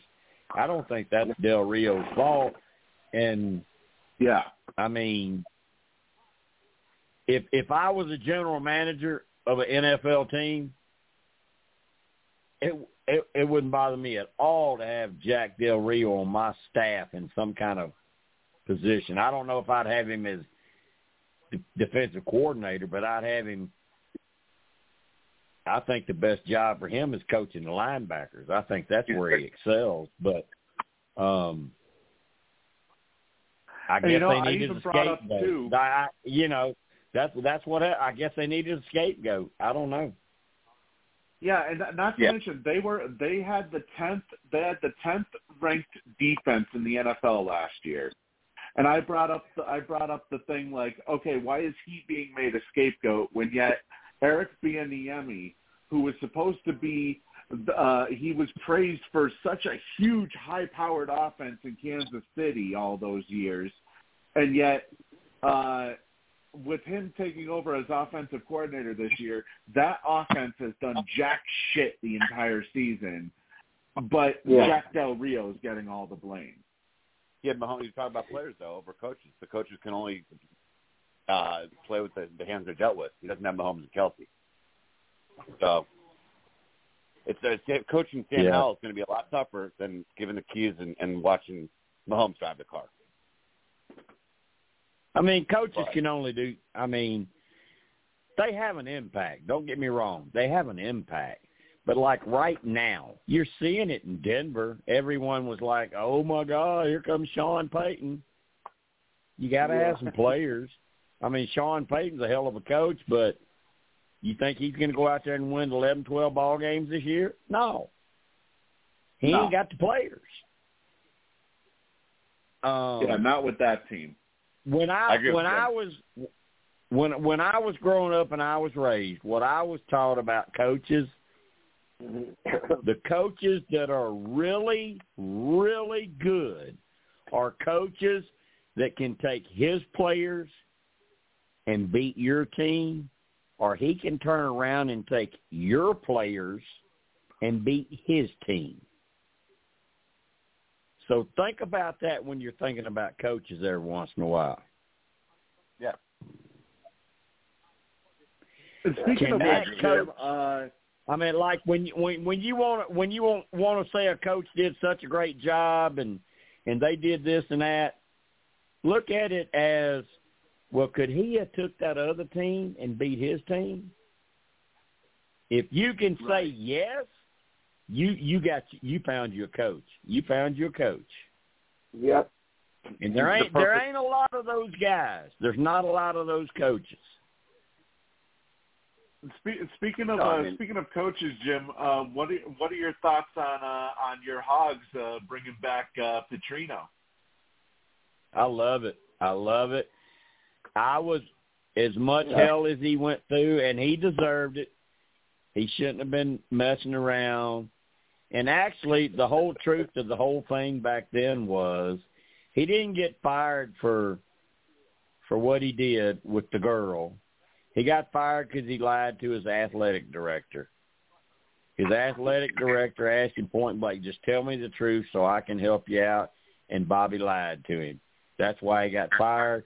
But as we go a year or two ahead, we find out that athletic athletic director wasn't worth the shit. So um I was always a Petrino fan. He he had us he had Arkansas not battling for SEC titles. He had them battling for national championships. He had them in the hunt for national championships. And I mean,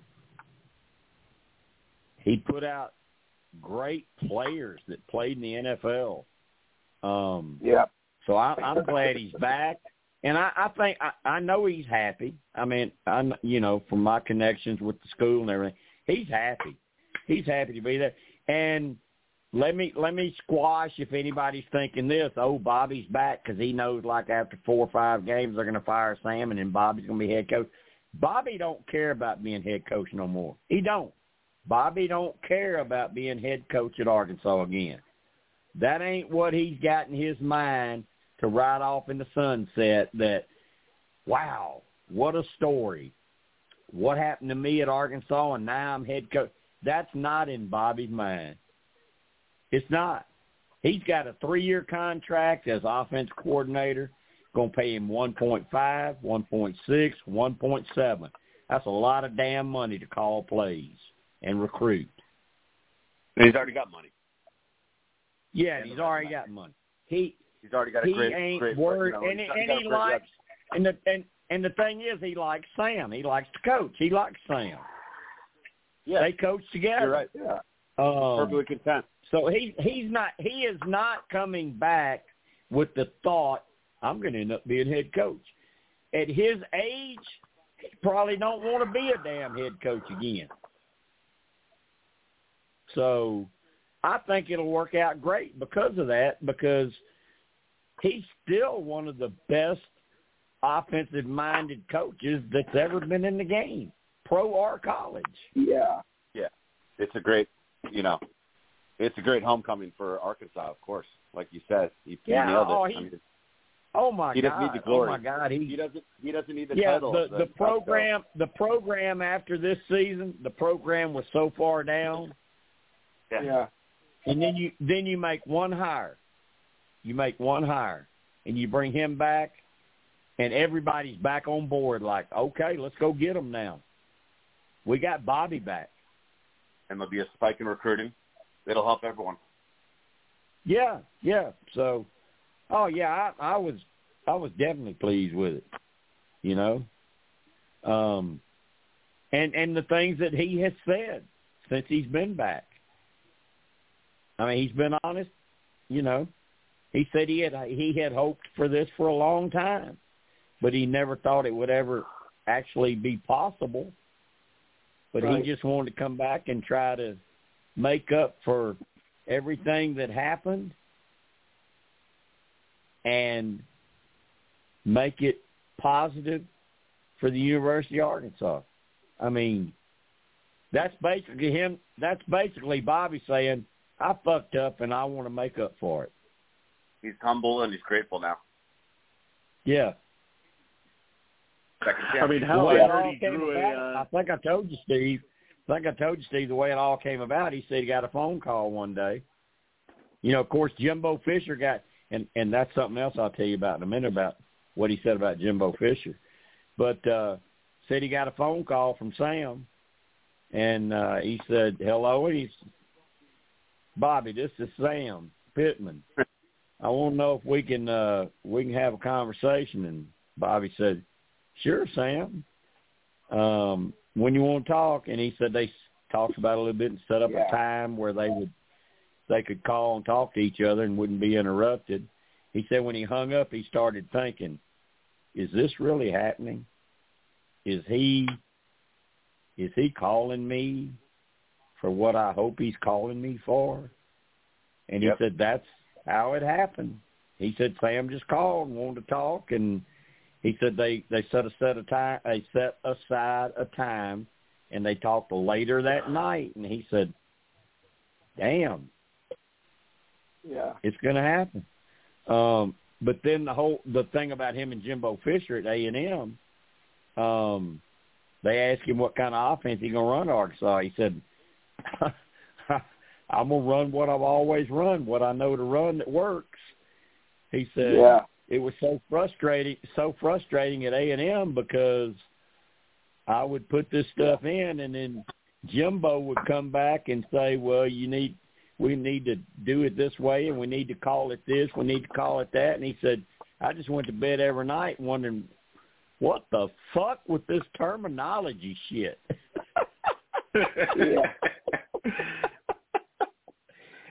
oh my god. That was that. So there, there's a little insight about Jimbo Fisher at A and M. Bobby was like, "What the fuck?" Yeah. Yeah. So, uh, score update: uh, Florida State, uh, their lead has been cut down to four now. It's ten to six, Florida State. So, uh, Are they in? Are they you in know, the? I- I Are they in the seventh? Steve, are they in the seventh or eighth inning? Seventh. Uh, they are. Bottom. Yeah, I would say probably bottom six, if anything. Yeah. They, they're they're in they're in the beginning of the fourth quarter. Florida State starter uh, Glenn, the quarterback, looks like he's about 12 years old.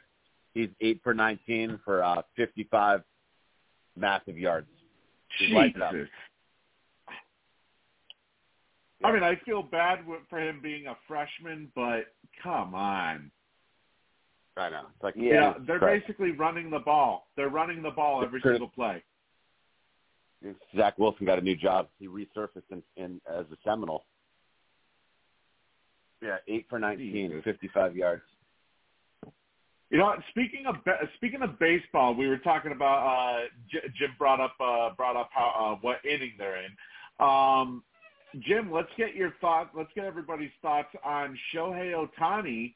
Apparently, the sweepstakes is down to four teams remaining, uh, and it sounds like a decision could potentially be made, maybe potentially tomorrow, uh, down to the Dodgers, the Angels, the Blue Jays, and the Cubs for Shohei Ohtani. What about the Mets? Uh, Mets are Well, all right. Well, I, I posted this in in Whispers, uh, Sports Whispers today, that Yeah. from day one, when he became a free agent, I said it would be the Dodgers. They weren't going to let nobody out bid Yeah. the Dodgers and Los Angeles, big LA, uh, to take him away from crosstown uh, Angels. So I'm sticking with that. That if he does not stay put, he'll go to the Dodgers. And like I told you today, Steve, I actually think it would be good for baseball if he stayed with the Angels and we had a big name free agent like him decide to stay and not leave. Also, this would have a bigger impact too because this would also mean that Mike Trout would be staying as well in LA instead of them selling off Right. Trout. But the other No. question, the other question this opens up, Steve, is, is is something else we talked about today. And Alex, I guarantee you, you're going to agree with me about this. I guarantee you. What's that? I'm all ears. Are you gonna? Are you gonna? If all right, you're Alex. You're the general manager of the Philadelphia Phillies. Yep. And I- and I picked them for a reason because I. but any team, any team, you're GM of any team, and you're trying to put together a, a, a winning product for next season. Do you want to go spend five hundred or five hundred and fifty million dollars on Uh. one player, or do you want to be able to have that much money and maybe be able to sign six, seven, eight players and fill a whole lot of spots? Yeah, or two or three awesome arms like Yamamoto and someone else. Yeah, it doesn't make sense for them. They're already top hit heavy in hitting, and uh, Ohtani ain't doing any pitching anytime soon. Makes no sense for for Phillies and a number of other teams. I mean, it's far, and then back to Anaheim too, Jim. I mean, there's no way in hell he's staying there. His his marketability is going to be sky high. Hollywood, Hollywood, the bright lights. You know, come on, Hollywood. Ohtani, oh, it's like a storybook, it's straight out of a movie. I, he's got to be bound to L.A. No way on Anaheim. He's been losing there. Trout wants out. They don't know how to sign a, a pitcher that can throw a, a, a strike. He's not. He's not wasting away anymore in Anaheim. But he loves the warm weather. I guess closer to his home his home country too, West Coast. Um, I think he's probably just bluffing with the other teams to drive up the price because he's got he's got a blank check. He can his agent can name the price the contract that they get from the Dodgers. You know what I mean? I think they're just playing around with the other teams to to get the Dodgers to offer even more money every minute. I, I think he's going to LA. I totally Yeah. agree with you, Jim. I totally agree with you. I think he's Dodger bound. Yeah, and and the other thing, but here and here's something that that everyone's kind of washing over, and it, it's kind of different because of the type of player he is. I mean, he's he's somebody that can pitch, and he's a great hitter, but yeah. he's having he's having uh Tommy John surgery. You don't know how well he's going to come back and pitch. Are you are you signing him, giving him the money, thinking he's going to win you 16, 18 ball games pitching, plus hit you 40, 50 home runs? Are you going Right. to sign him thinking, okay, we're not going to worry about the pitching. Maybe he can't pitch anymore. We're going to pay you what you're going to be for a regular player, like a Aaron Judge or somebody like that, which should drive the price down. But in his would- situation, the advantage he has is the unknown. He can say, "Oh, I'm gonna be fine. Uh, you know, I'll, I'll win 16, 17 games when I can pitch again." What do you do as the as as uh, the guy in control signing the players?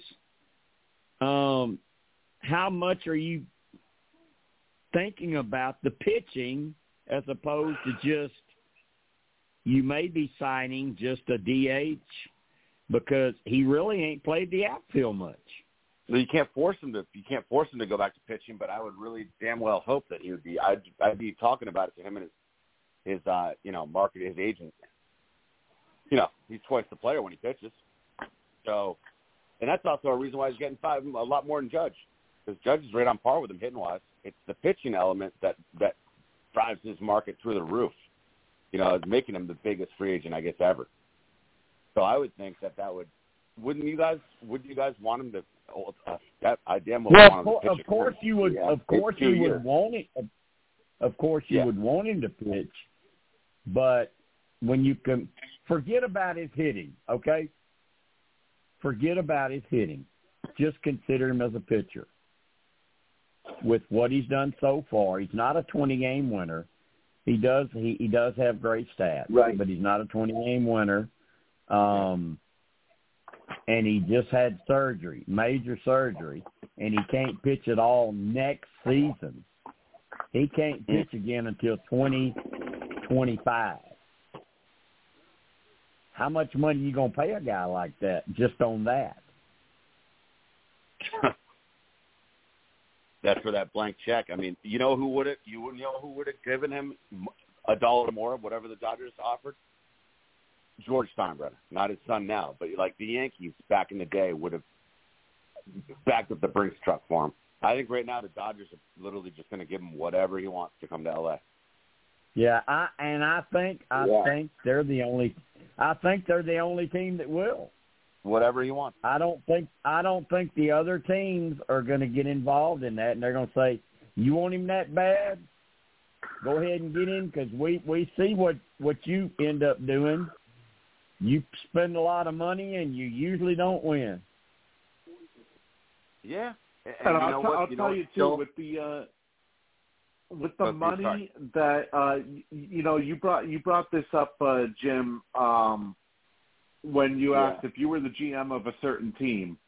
Uh, you know, look at the Red Sox for example, who you know he had uh, Shohei Ohtani has a relationship with the with the uh, the president of uh, of New Balance, which is based out of Boston. Right. And you know, a lot of people thought that Boston would be involved uh, in the discussions, but partially Well, because he- of that. He he's also made statements that he was very fond of Boston and Fenway. Yeah. Right. I remember that. Yeah, But from definitely. from what they said though, from what they said though, that uh, that Boston was one of those teams that checked in with every free agent starter to generate what the market would look like for uh, for themselves. And now they've supposedly moved on from Shohei, and they would rather take that money, like you said, and spend it on other people. Like say say they were to sign both Yamamoto and Montgomery or Montgomery and Snell, for example. Yeah. You know, if they want to make a splash like that, upgrade now obviously getting Ohtani would be a huge deal, but they need pitching right now more than they need hitting because their hitting was still among the tops in uh in the American League last year. Yeah, and Yeah. they have they have young players coming up that are going to be able to hit. They've got more hitters. Boston's got a lot Right. of hitters. They need pitching, and and I mean that's a, that's So- a very Yeah. very fair point. As to what I was saying is, are you want to throw kind of money to this guy who can't even pitch next season, and you're not I mean, you think he'll be okay the next season, but you're not a 100%. You don't know. You know how he's going to bounce back from the surgery. Yeah, Um, good right. pitching. Good pitching beats good or, hitting. or would you who's rather in- spend this money? Would you rather spend this money right now and go sign two, maybe three quality starters, or maybe two starters and a reliever, and uh, maybe another bat somewhere else? I mean, there's a lot you could do with your team instead of throwing all that money on one guy and saying we're putting all our hopes into this person right here, and damn, we still need a pitcher or two. and you know Right. he's still going to need a pitcher or two. Opening day, Yeah. if he ends up as a Dodger, the Dodgers still need that pitch. He's still not going to be able to pitch for them next year. The Dodgers had terrible Yeah. starting pitching this year. For Yeah. Kershaw, They're that's- finna ring- the, the, the lights are going down on They're- going off on Kershaw's career. Urías got domestic charges. He's gone. Uh, I, I can't even name it. Gonsolin was injured. Ker- There's four or five starters that were down. Ker, Their Ker. Kershaw, Kershaw, as good as he's been, he's about had it, and you own and you and you know he's going to get hurt, and he's only going to be part time. Yeah, they still haven't solved their pitching woes, but I yeah, I think man, I think he's going to go to, to LA. Just playing those other teams. And I mean, that's the other question about him. Look, I ain't knocking the guy. He he's a he's a one in a lifetime talent, but. It, the question comes: down, is, is he basically just a DH? Yeah. because What- he don't even play the he he don't even he don't even play the outfield. Paying him like uh, almost yeah, Right. paying him like five a couple hundred grand in a bat almost. Not that, but uh, it's it's crazy. Just for a DH, five hundred million. We'll see what the contract is. It might even be more.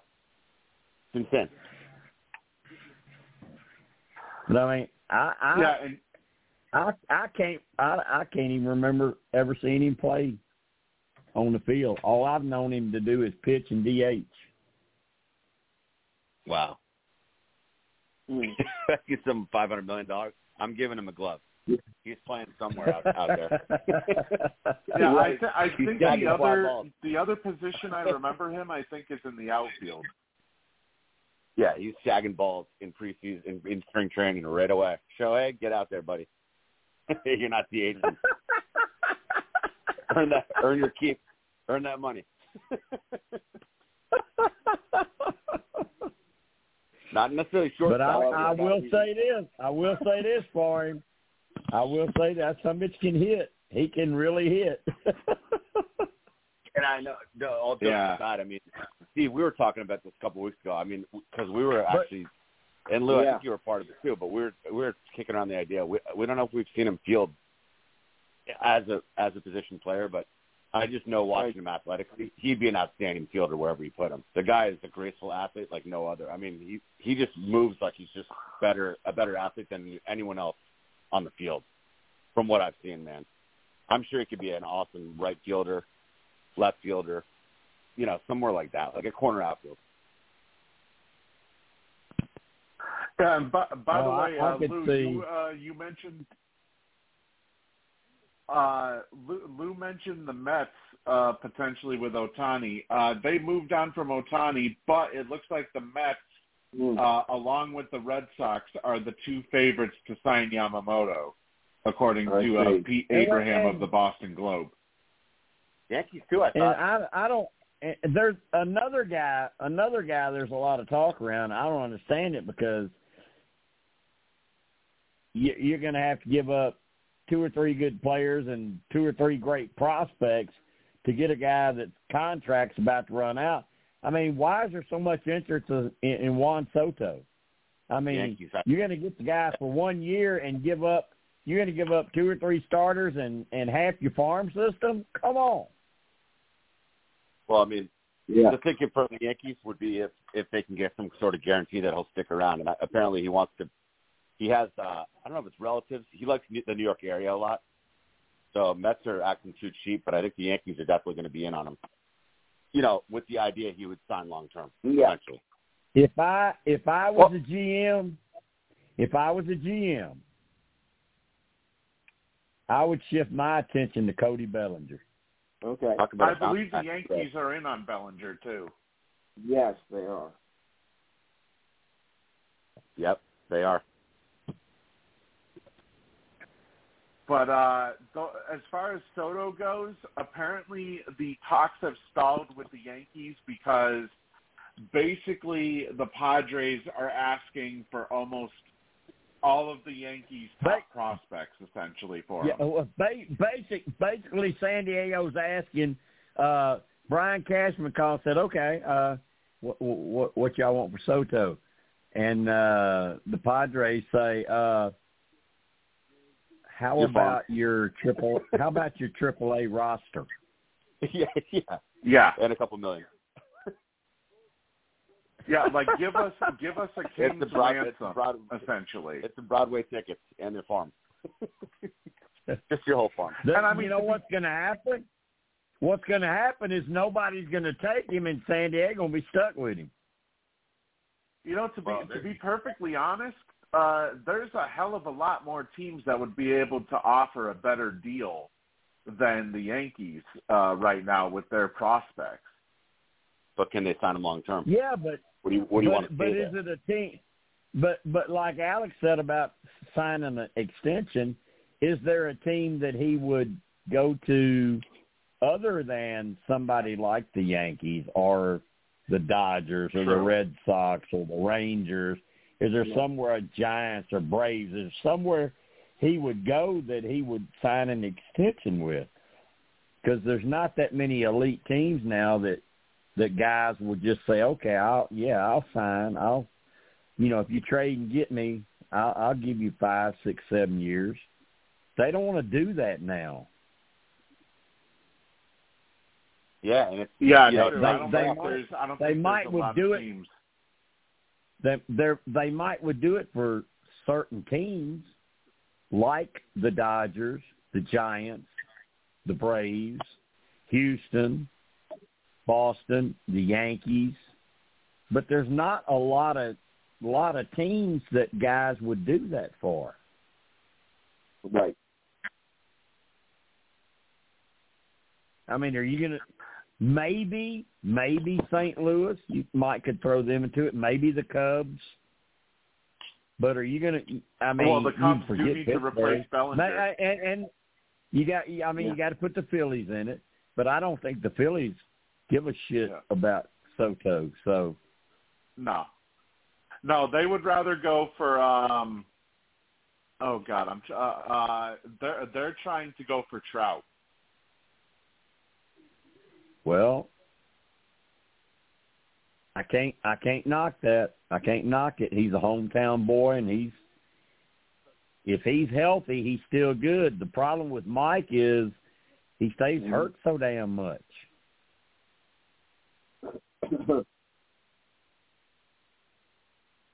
Yeah, that's obviously When when uh, healthy, That's obviously the huge. when healthy, when healthy, he's still one of the best. Yeah. And, you know, the one big thing is apparently not only is he a Philly uh um you know, not not only is he a resident of Philadelphia, but I, I guess apparently he's uh he's real good friends with uh with Bryce Harper apparently, which that uh is apparently a huge uh a huge draw for him supposedly. yeah, I heard that too. Interesting offseason, man. A lot of big names out there.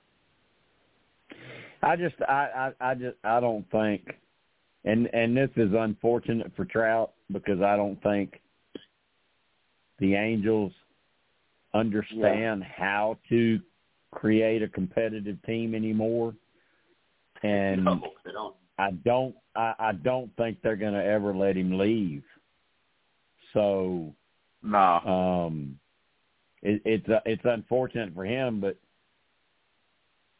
and, and what's even worse, like I said, I don't think they understand how to build a team around him where they can compete. So it's going to probably always be where Mike is one of these guys that puts up great numbers, draws a lot of fans, sells a lot of merchandise, and he never makes the playoffs, never gets to the World Series. Mm. Yeah, I think Steve, the whole, was this the Steve, was this spread started. on Michigan? Was Oh, this yeah, spread on Michigan exactly twenty three? Yep. Or, yeah. Uh, Sports that's- Whispers was. Yeah, that's Sports what it was. But uh, Yep. they said that they closed. They said that uh, No, according no, to I'm talking about it in- closed at twenty. I'm I'm I'm talking about in our game. It was twenty three. Yeah. Yes, it Yeah. was twenty-three. We're pushing. Well, Alex, we in trouble. well, no, we're, it's a push. You sure are. Lose. Well, it's I not- know now that- that's what I'm hoping. I'm hoping, but they're throwing a damn ball like they're trying to score again and trying instead Uh, of trying to run the clock out. I, I think on the Angels' point, Jim and Steve, I mean that they're proved how just inept and just really clueless they are on how to build a team. Like Jim was saying, I mean, remember when they they broke the bank? They said we're we got our best player in the game. We're going to surround him with talent. And they gave what two hundred something million to Anthony Rendon, and the guy's played like half of every season since. He's been a Yeah. complete Yeah. bust. yeah, and they've never they've never signed a good starter. And then last year they're going all in, and they're adding like CJ Cron, Randal Grichuk. They added like the 2015 Rockies. You know, these washed up players. They just don't know what they're Well, doing. they now. added all these. Yeah, they- Ohtani's like, get me out of everyone. here. Ohtani doesn't Well, want to be they first off, they first off they started selling. They were like doing what everybody thought. You know, you're out of it. You're going to sell, and then everybody's like, "Oh my God, that's going to tell Ohtani that they don't want to compete." Then all of a sudden they start signing these scrubs, and it's They like, had like ten guys. what the, what had the been, like, hell are cut. they doing? Yeah, Mr. What, the, what are they Yeah. doing? They're trading. They're, they're trading good players and signing scrubs. Moustakas. Yeah, they had like a 2015 supporting cast for Ohtani. like they added all these random guys. Just totally blew up. And not just Ohtani, Ohtani's getting on the next flight out of here. and not just that, but then after uh, after the trade deadline goes by, they decide, oh, there were there were a couple people here we could have sold, but no, instead let's just put them all onto waivers and allow teams to claim Yeah. them when we could have just sold them. They didn't know yeah, I don't. direction they I don't know who. Yeah, I I don't know who's running things out there, and I don't. You know, it, it makes the GM look stupid.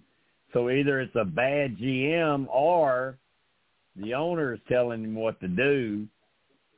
Yeah. You know, like that's that's what happens in Boston. You know, it's the GM gets the blame, but it comes from ownership.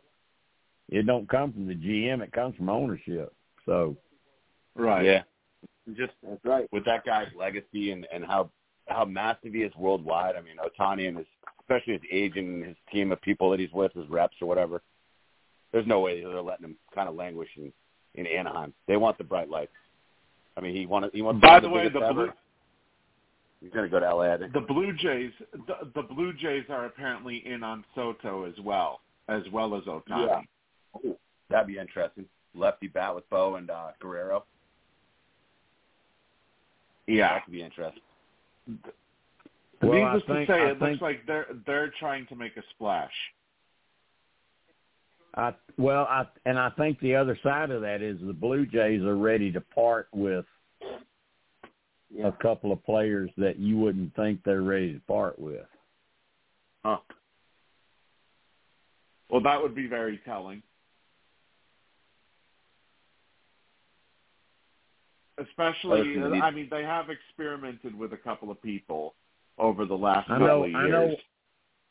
know, I know, I know. One of them is Biggio. Uh, Yeah, that's he's not really a surprise, kind of a honestly. No. really come up short. And and this one this one will be surprising, but from what from what I've heard or understand, um, Guerrero. Really? Yep. Wow. Huh. I didn't think that they'd move on from Vlad. Yep. The, that that was the two big names was Biggio and and and Vlad. They're ready to I move mean, on. I kind of understand. I kind of understand Biggio considering his numbers, but He's he's, he's good. the uh, part-time here player. we go, Jim. Yep. Here we go, Jim. Uh, it's not looking good for you right now. Of course, it's not. at the thirty. And there it is. Oh well, I didn't bet real money. I bet Sports Whispers money. Made it from 50. Okay. I like I like that, I- Alex. That's a good And that's term. I, Sports obviously, I, Whispers obviously I love I love Sports Whispers, but it's not uh, linked. It's not linked to my Wells Fargo. That's good. I, I, like Jim, that. uh, I did. throw- I did toss a couple pesos on the Seminoles. Uh, they're they're somehow they're thirteen to six. They're winning. Well, I've got them too, but I may I may get a point that it looks like I'm all right. Looks like I'm going to lose on Tulane. I'm going to lose on Iowa, and I'm going to win on Florida State. So I need I need some good action tomorrow in the NFL. I've been getting slammed Okay. And it does uh, it does negate it does negate Tim Gross's win from earlier today with Alabama. So But what do, what uh, do you you're at least what do you, keeping what do you, there. Alex, Alex, Alex, what do you think tomorrow? Uh, Colts at Titans. I took the. I, I didn't bet on that, but I I think I took. I meant to take it on the on my Sports Whispers. I kind of like Yeah. the Titans with Will Levis at home. Colts are like a fun story with Minshew, but they're not very good. They're missing Jonathan Taylor. I think Titans got the edge being at home. That's a one Yeah, game. yeah, the, the game the the game is at Tennessee, and like they're Tennessee getting there. a point. They're getting a point. That Just that point? was my lock. So I Uh, my Tennessee, lock I has like. been saving me. Ever, I, I I think I've hit like three or four straight locks. I need that Yeah, I mean- lock tomorrow. I need them two points. Tennessee's got a hot shot rookie quarterback, and they're at home. They got a you know Vrabel, good defense, and the Colts are really nothing to write home about. Yeah, I think Tennessee definitely. They got the edge. I'll No, tell you one thing. My lock, though, my, my lock, though, uh, the L.A. Chargers. If you want a, if you want a easy pick, the Chargers going to destroy uh, my New England Patriots because uh, number one, Yeah. the only thing that the Chargers have going against them is they have a brain dead head coach in Brandon Staley. But as long as they have a good enough lead, Yeah. Staley should not be able to fuck it up. It's gonna be cold. I don't know. see- It might be like a Here, here, game. here, here is the difference in us. Here's the difference in us. Uh, I know New England sucks, and that's my team. I know Yeah. they suck. Who do? But if if if I can get six at home, I'm taking it. Yeah, they've been playing tough at home all year. They don't, they could, they should have probably beaten the Eagles early on in the year. The Pats they play great defense. Yeah. They're at home. Yeah, and think about it. Yeah, Jim, I, I- I mean, I'm thinking, That- I'm thinking that's a 10 even even if I mean, and the Chargers, they're turnover prone. I'm I'm The thinking. terrible defense. I'm thinking maybe twenty to seventeen, something like that. Yeah, that. they the Pats can cover. And the Chargers are traveling, so it's a 10 a.m. start. West Coast, they're going to be a little tired. Warm weather team playing in New England, cold weather. So there's a lot of variables that are saying, hey, the Pats might be close. Yeah. There enough, is one. maybe- There, there is one problem though. The Patriots do not have any receivers. No, With that's Demario not the Douglas problem, being Steve. Yeah. Steve, that's not the the problem. The problem is the one problem New England has with plus six is I took them. Yeah. oh my god. That's what I like to Uh, say. yeah. Kiss of death. When I take someone, it's the kiss of death. Take the opposite. Zap, Zap Oh, said DeVante uh, Parker. Alex. I, Zap- Alex, I, Alex, I've always thought about that. I've always thought like, okay, if I'm going to pick six games, Yeah. I'm gonna write down who I'm gonna I'm gonna, I'm gonna pick, and then I'm gonna, I- I'm gonna pick the opposite way on all six, and I bet I'll do better. But you know, my yeah, damn luck, my damn luck, Alex, is I would have hit all six. Yeah, that's actually. Yep. no, I was getting. I was. Hey, I was not doing uh, well. I was not doing well on some of the bets, and I've been riding Hurts. They got lucky as hell against the Bills, but tomorrow I'm not touching that. The Niners are going to be pissed off. That's going to be a dogfight. Man, that man, Yeah. I can't wait to see that game. I cannot I'm wait to see that that one. game. I've been riding the Eagles though, man. Because it Hurts is what 14 and 0 against 500 And, and or what, teams. what what Automatic. and the spread on that? week. Uh, what what's the spread Three. on that? Three. Eagles are getting three. I, Three. I, I, I want to. They've been a money making machine, the Eagles, but the Niners are the one team right I- now. Not touching I, that. I think I, Steve. I think I'm. Pre- I think I took Philly plus three. I think that's one of my picks. I think it's a field goal Uh, game. yes, you did. It's the Niners, man. They're going to be pissed. And the Eagles could be exhausted. They're a little bit injured. Eagles were in overtime late last Sunday. Niners are yeah, coming but you're at home. You're, you're you're at home. You're against the Niners. Come on. getting getting points. Yeah. Underdog at home. The Eagles are like, what? We'll And, yeah, and and they're Yeah. telling you you're an underdog. Come on. That if that don't fire up Philly, Yeah, it's Jalen Hurts versus uh, Purdy average. Kyle Purdy average. So they got the edge in quarterback. We'll see. Hey, Jim, Jim, I want to get your thoughts on a couple of wrestling topics because Nice. uh, Okay. we kind of we kind of discussed this last week um, when it took when, well actually uh, I believe you said that uh, that you were watching it on delay I think um, but in Chicago we saw the return and actually uh, I reacted to this right here on the podcast as it happened um, when hell essentially froze over and the WWE brought in CM Punk. And I remember we had this huge discussion last week over uh, j- just basically over how much of a huge mistake it could potentially be for the WWE to go and do that. Uh, apparently, he has a behavior clause in his new contract with yeah, the WWE. I was I was going to bring I was going to bring that up. I was going to bring that up because that was one of the things I did not consider when all this was going on. I was like, "What are you thinking, Hunter?" And then when I heard the possibility of this uh this clause in the contract, I was like, "Okay, they covered their ass, so it, it's okay." Yeah. Yep, but uh, I mean, his return has drawn. I, I believe they said that it set records uh, for viewership uh, uh, on all their social media platforms. Uh, I think they Wow. said they said the number is up to like 91 million views across all social media platforms. Well, uh, Wow. not to mention let- the reaction let- he let- got. let let me break it down to you very simple. I have never seen someone in that industry do so much with so little to offer that Yeah. he has. Because to me he's nothing. He's he's I mean he's not that great in the ring. He's he's average, a little better than average. He's good on the mic, but I mean, if if I'm tuning in the show, he's not believable to me. Cody Rhodes is more believable. He's in better shape. He can talk.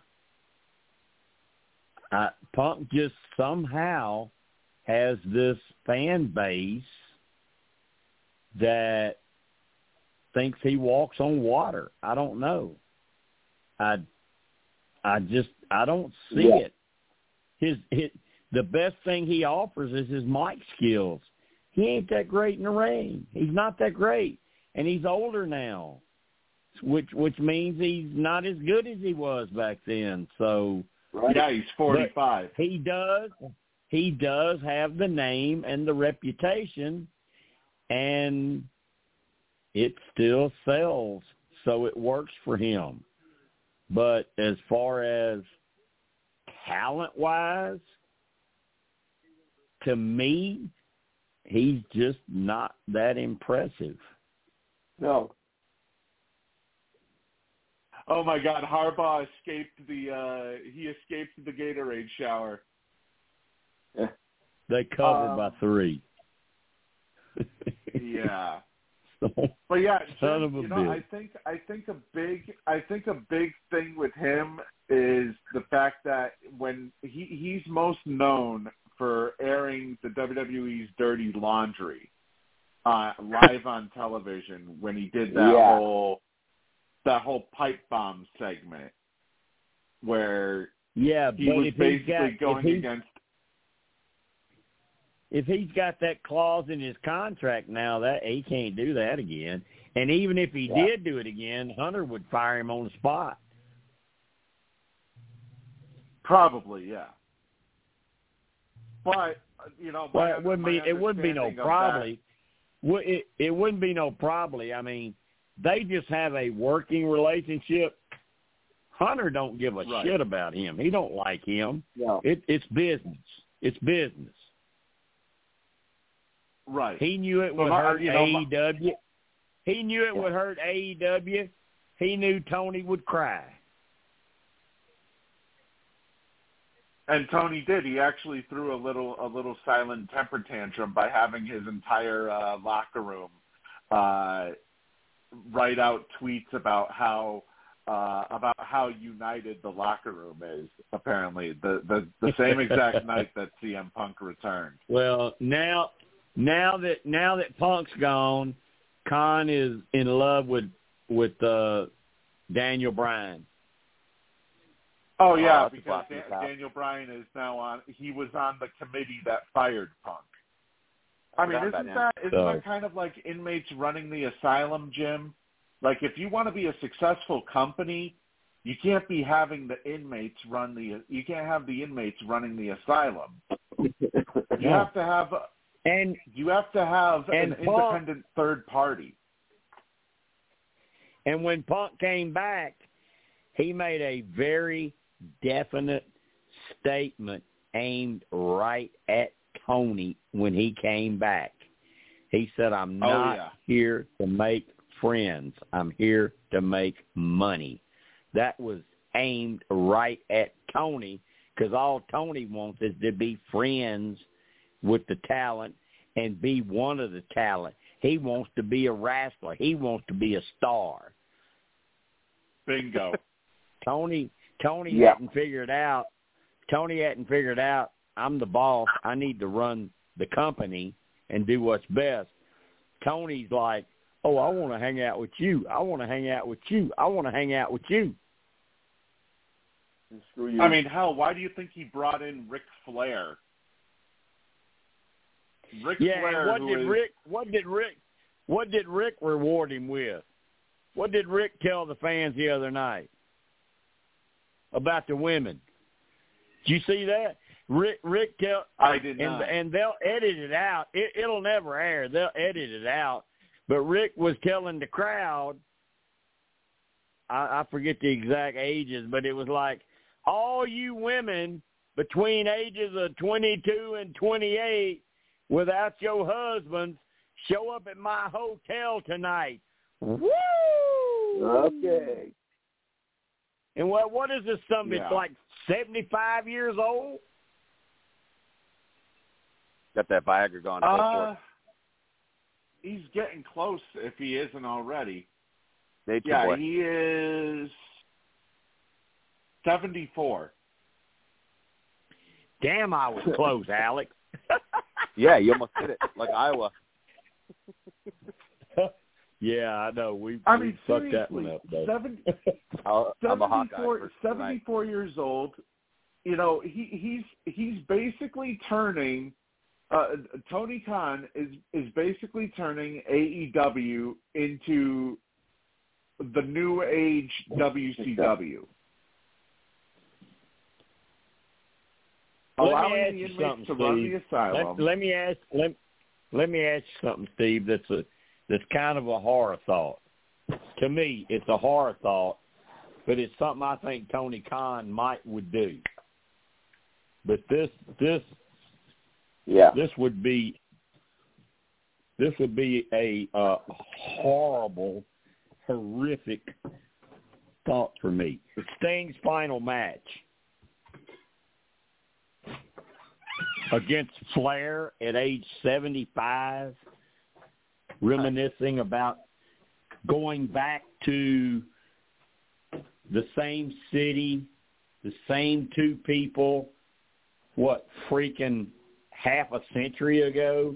Is Khan, is that what Khan is aiming at? Is this going to be Flair against Sting? No, they said uh he said that Flair will be in Sting's corner. Uh, Okay. I think. All right. So who's going to be the I mean, opponent? Uh, I mean, I know Sting Daniel has Bryan? had issues with Jeff Jarrett. I know Sting has had issues with Jeff Jarrett uh, and Jay Yeah, Lethal. but Jarrett. Yeah, but they've already used Jarrett in that kind of that kind of role. I think it'll be, I think it'll be Jericho or Daniel Bryan Could be Bryan. because I can I can see I can see Jeff I can see I can see Chris Jericho backstage right now jumping up and down, bouncing up and down on both both feet. Tony, Tony, Tony, Tony, Tony. Let me beat Sting in his last match. Come on, Tony. Let me beat Sting. Let me beat Sting. I'll tell you one thing: it won't be MJF because uh, I have a feeling Yeah. he might be dropping the belt soon. He has a torn labrum. I mean, that just that just look that just shouts out Jericho to me, wanting to pick up the little the little rub. You know, that's that's Jericho. Jericho don't give a fuck about nobody in the business but Jericho. Guys, I got to scoot. Yeah, I Jim, could always see- great catching up. Always great hearing from you, Jim. And uh, Steve and Lou. you too, show. Alex. Good good good to hear you tonight, Alex. Good talk to you. Always, oh, always my pleasure. All right, boys. I'll, Yeah. I'll catch up with you next week for sure, guys. All right. All right, Alex. All right, bye bye. Thanks for joining See you us. Thanks, guys. good night. And you know the other thing, Jim, that I was going to bring up, um, we saw we finally got the verdict uh, involving uh, Sunny, who has been Yeah. charged with uh, with multiple crimes from her car accident back in March of 2022, including DUI manslaughter uh, in the connection of a, of the, with the death of a 75 year old man. Um, she has officially been charged with 17 years in prison total, uh, along with eight years of probation after she's released. And it's broken down uh, by her spending 10.6 years for driving with a suspended license causing death and seven years for DUI manslaughter to be served following that. It's uh, And she'll be like 67 It- when she gets out. yeah, it's uh man, that's uh I don't I don't know how you label it. Sad, disappointing, Yeah. upsetting. Um if you're a wrestling fan like I have been and and I told you earlier this week when I saw her come into uh WWE I thought that was the best looking woman I'd ever seen in my life. And you're thinking, okay, well she's just some kind of hot model, whoopee. But then she got involved and she could actually perform in the business and and handle a role in the business. She was good on the mic. She was great as a heel. Um and just freaking gorgeous as all get out. So it was Mhm. like the guys in the crowd that were supposed to be against the villains, they were pulling for her because they loved how hot she was and and they loved the crap she was putting out on the mic. So Yeah. work wise and I think you'll I think you'll if you go back and research and you, you listen to any kind of interviews or whatever on YouTube or pods or whatever, a lot of the ladies back then they really liked Sunny. They they respected how she worked. But then she got into doing other things and it it went kind of went off the went off the tracks. Mm. Yeah, she and once it went off the track, you know, everything, and and well, yeah, and once it let, went off the tracks, and and Chris passed away, that made it even worse. Um, even though, I mean, they had ups and ups and downs. I mean, she cheated on him.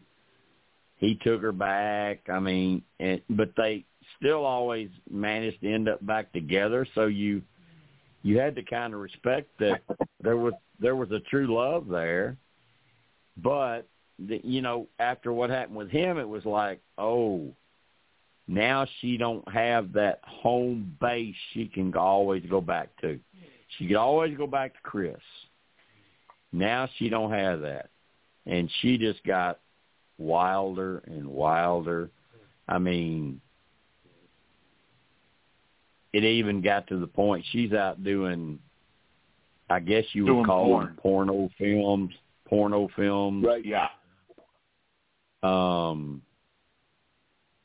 and and I mean she didn't look like she didn't look like herself. She was way older.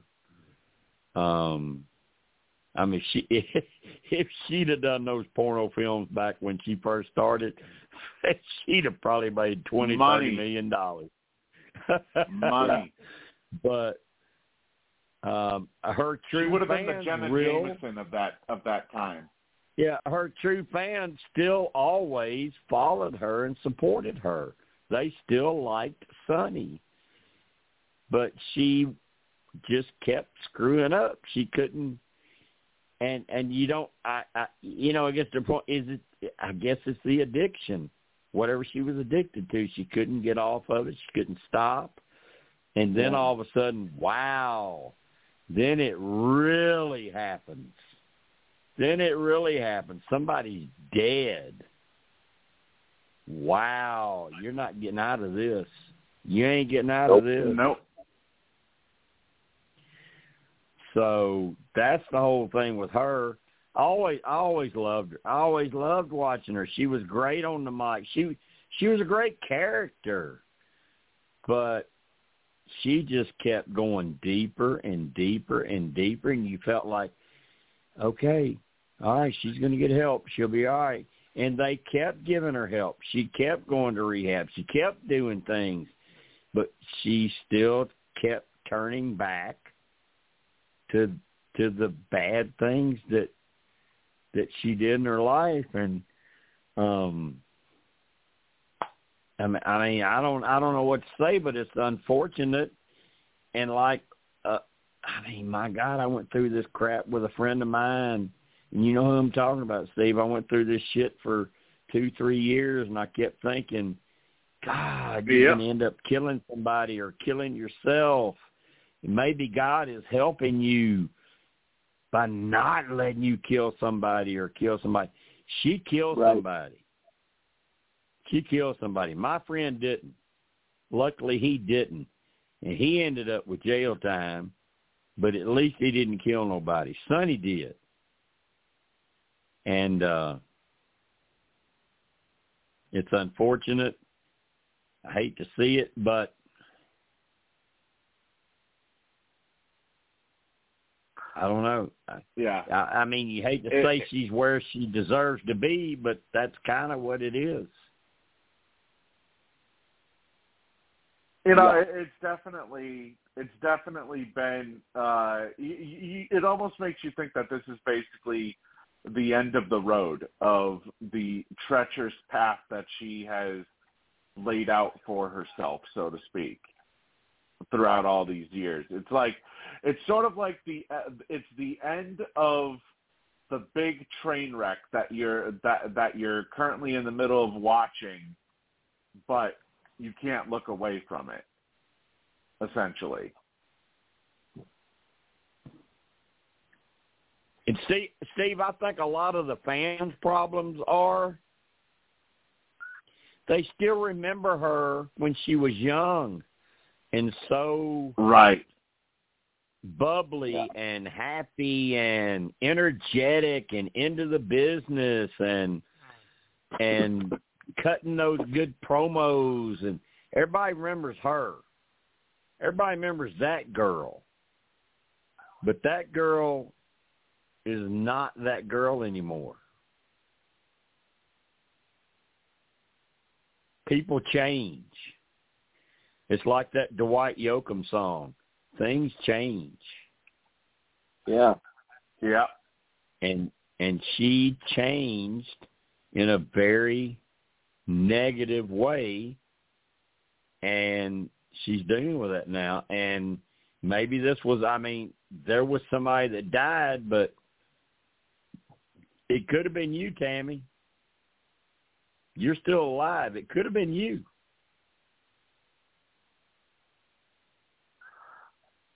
yeah. It's just it, it, it, it, it's it's it's it's like we said, or like I said, basically the it's the end the end of that slow motion car crash that you're just waiting for it for it to end essentially.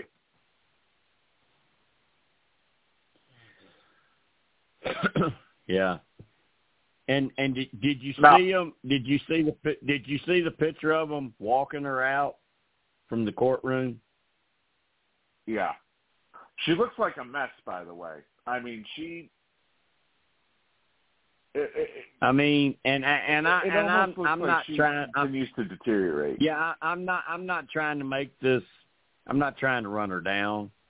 I'm just saying how it looks now. At at her situation now. I mean, she looks like she's probably about. Uh, looks like she's over two hundred pounds, and not looking very healthy. Right. No, nothing it- what you would, nothing what you would think she would be looking like. Right. And you know her her uh sh- she's basically gone downhill steadily, you know, over the years, you know, year after year. It's just even even when even when she did that when she did that porno, it's like Yeah. she she didn't even look even in the face she didn't even look anywhere close to the type of uh you know to the person that she used to be Steve, she she she looked like she didn't care. She looked like she didn't care anymore. right she looked like she was doing it just for just for money basically like Right. uh Right. you know you didn't see that bubbly personality essentially Yeah. Exactly.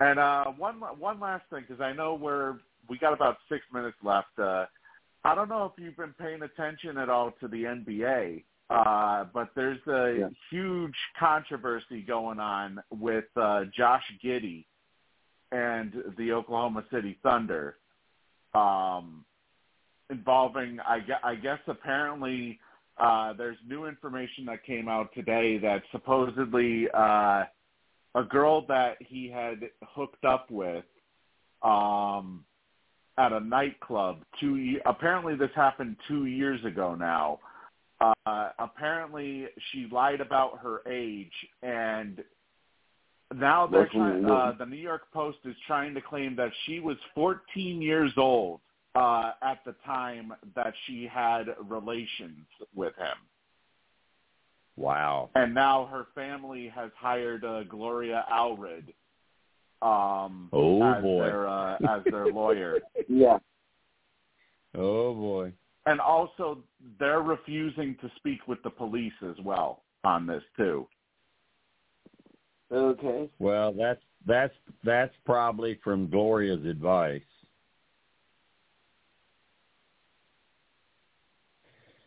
That don't sound good for that guy. Fourteen? Yeah, she she got into the she got into the club apparently with a fake ID two years ago because she's a junior in high school right now. A junior in high school should be at least minimum fifteen, probably sixteen, maybe seventeen. Yeah, she's. I think they said she's 16 right now, and uh two years ago, uh apparently she met him at a nightclub after getting in with a fake ID, and then things went from there. Wow. Mm. Apparently, he couldn't Mm. tell that she was a I don't know. minor by See? looking at her. See, I, I see. I, I mean, I, I mean, I'll be fully honest, Yeah. and Steve knows about this. I'll be fully honest. Like six, what is it like? Let me add, six years ago, I had a girl, fifteen, turning sixteen, trying to hook up with me. Um, and yeah, she would have probably passed for eighteen, nineteen at the time Mm. but I knew, of course, I knew from living in town how old she was, and I'm like, uh, you're a little bit young. But she kept on and on and on and on for like five years, you mm-hmm. know. But I don't know how you don't know a girl is 14 or 15. I mean, yeah, I mean, I understand that girls now develop pretty quickly, and it's like, oh my God, they probably got it. with- But 14? Yeah, that's at least that's what the New York Post is claiming.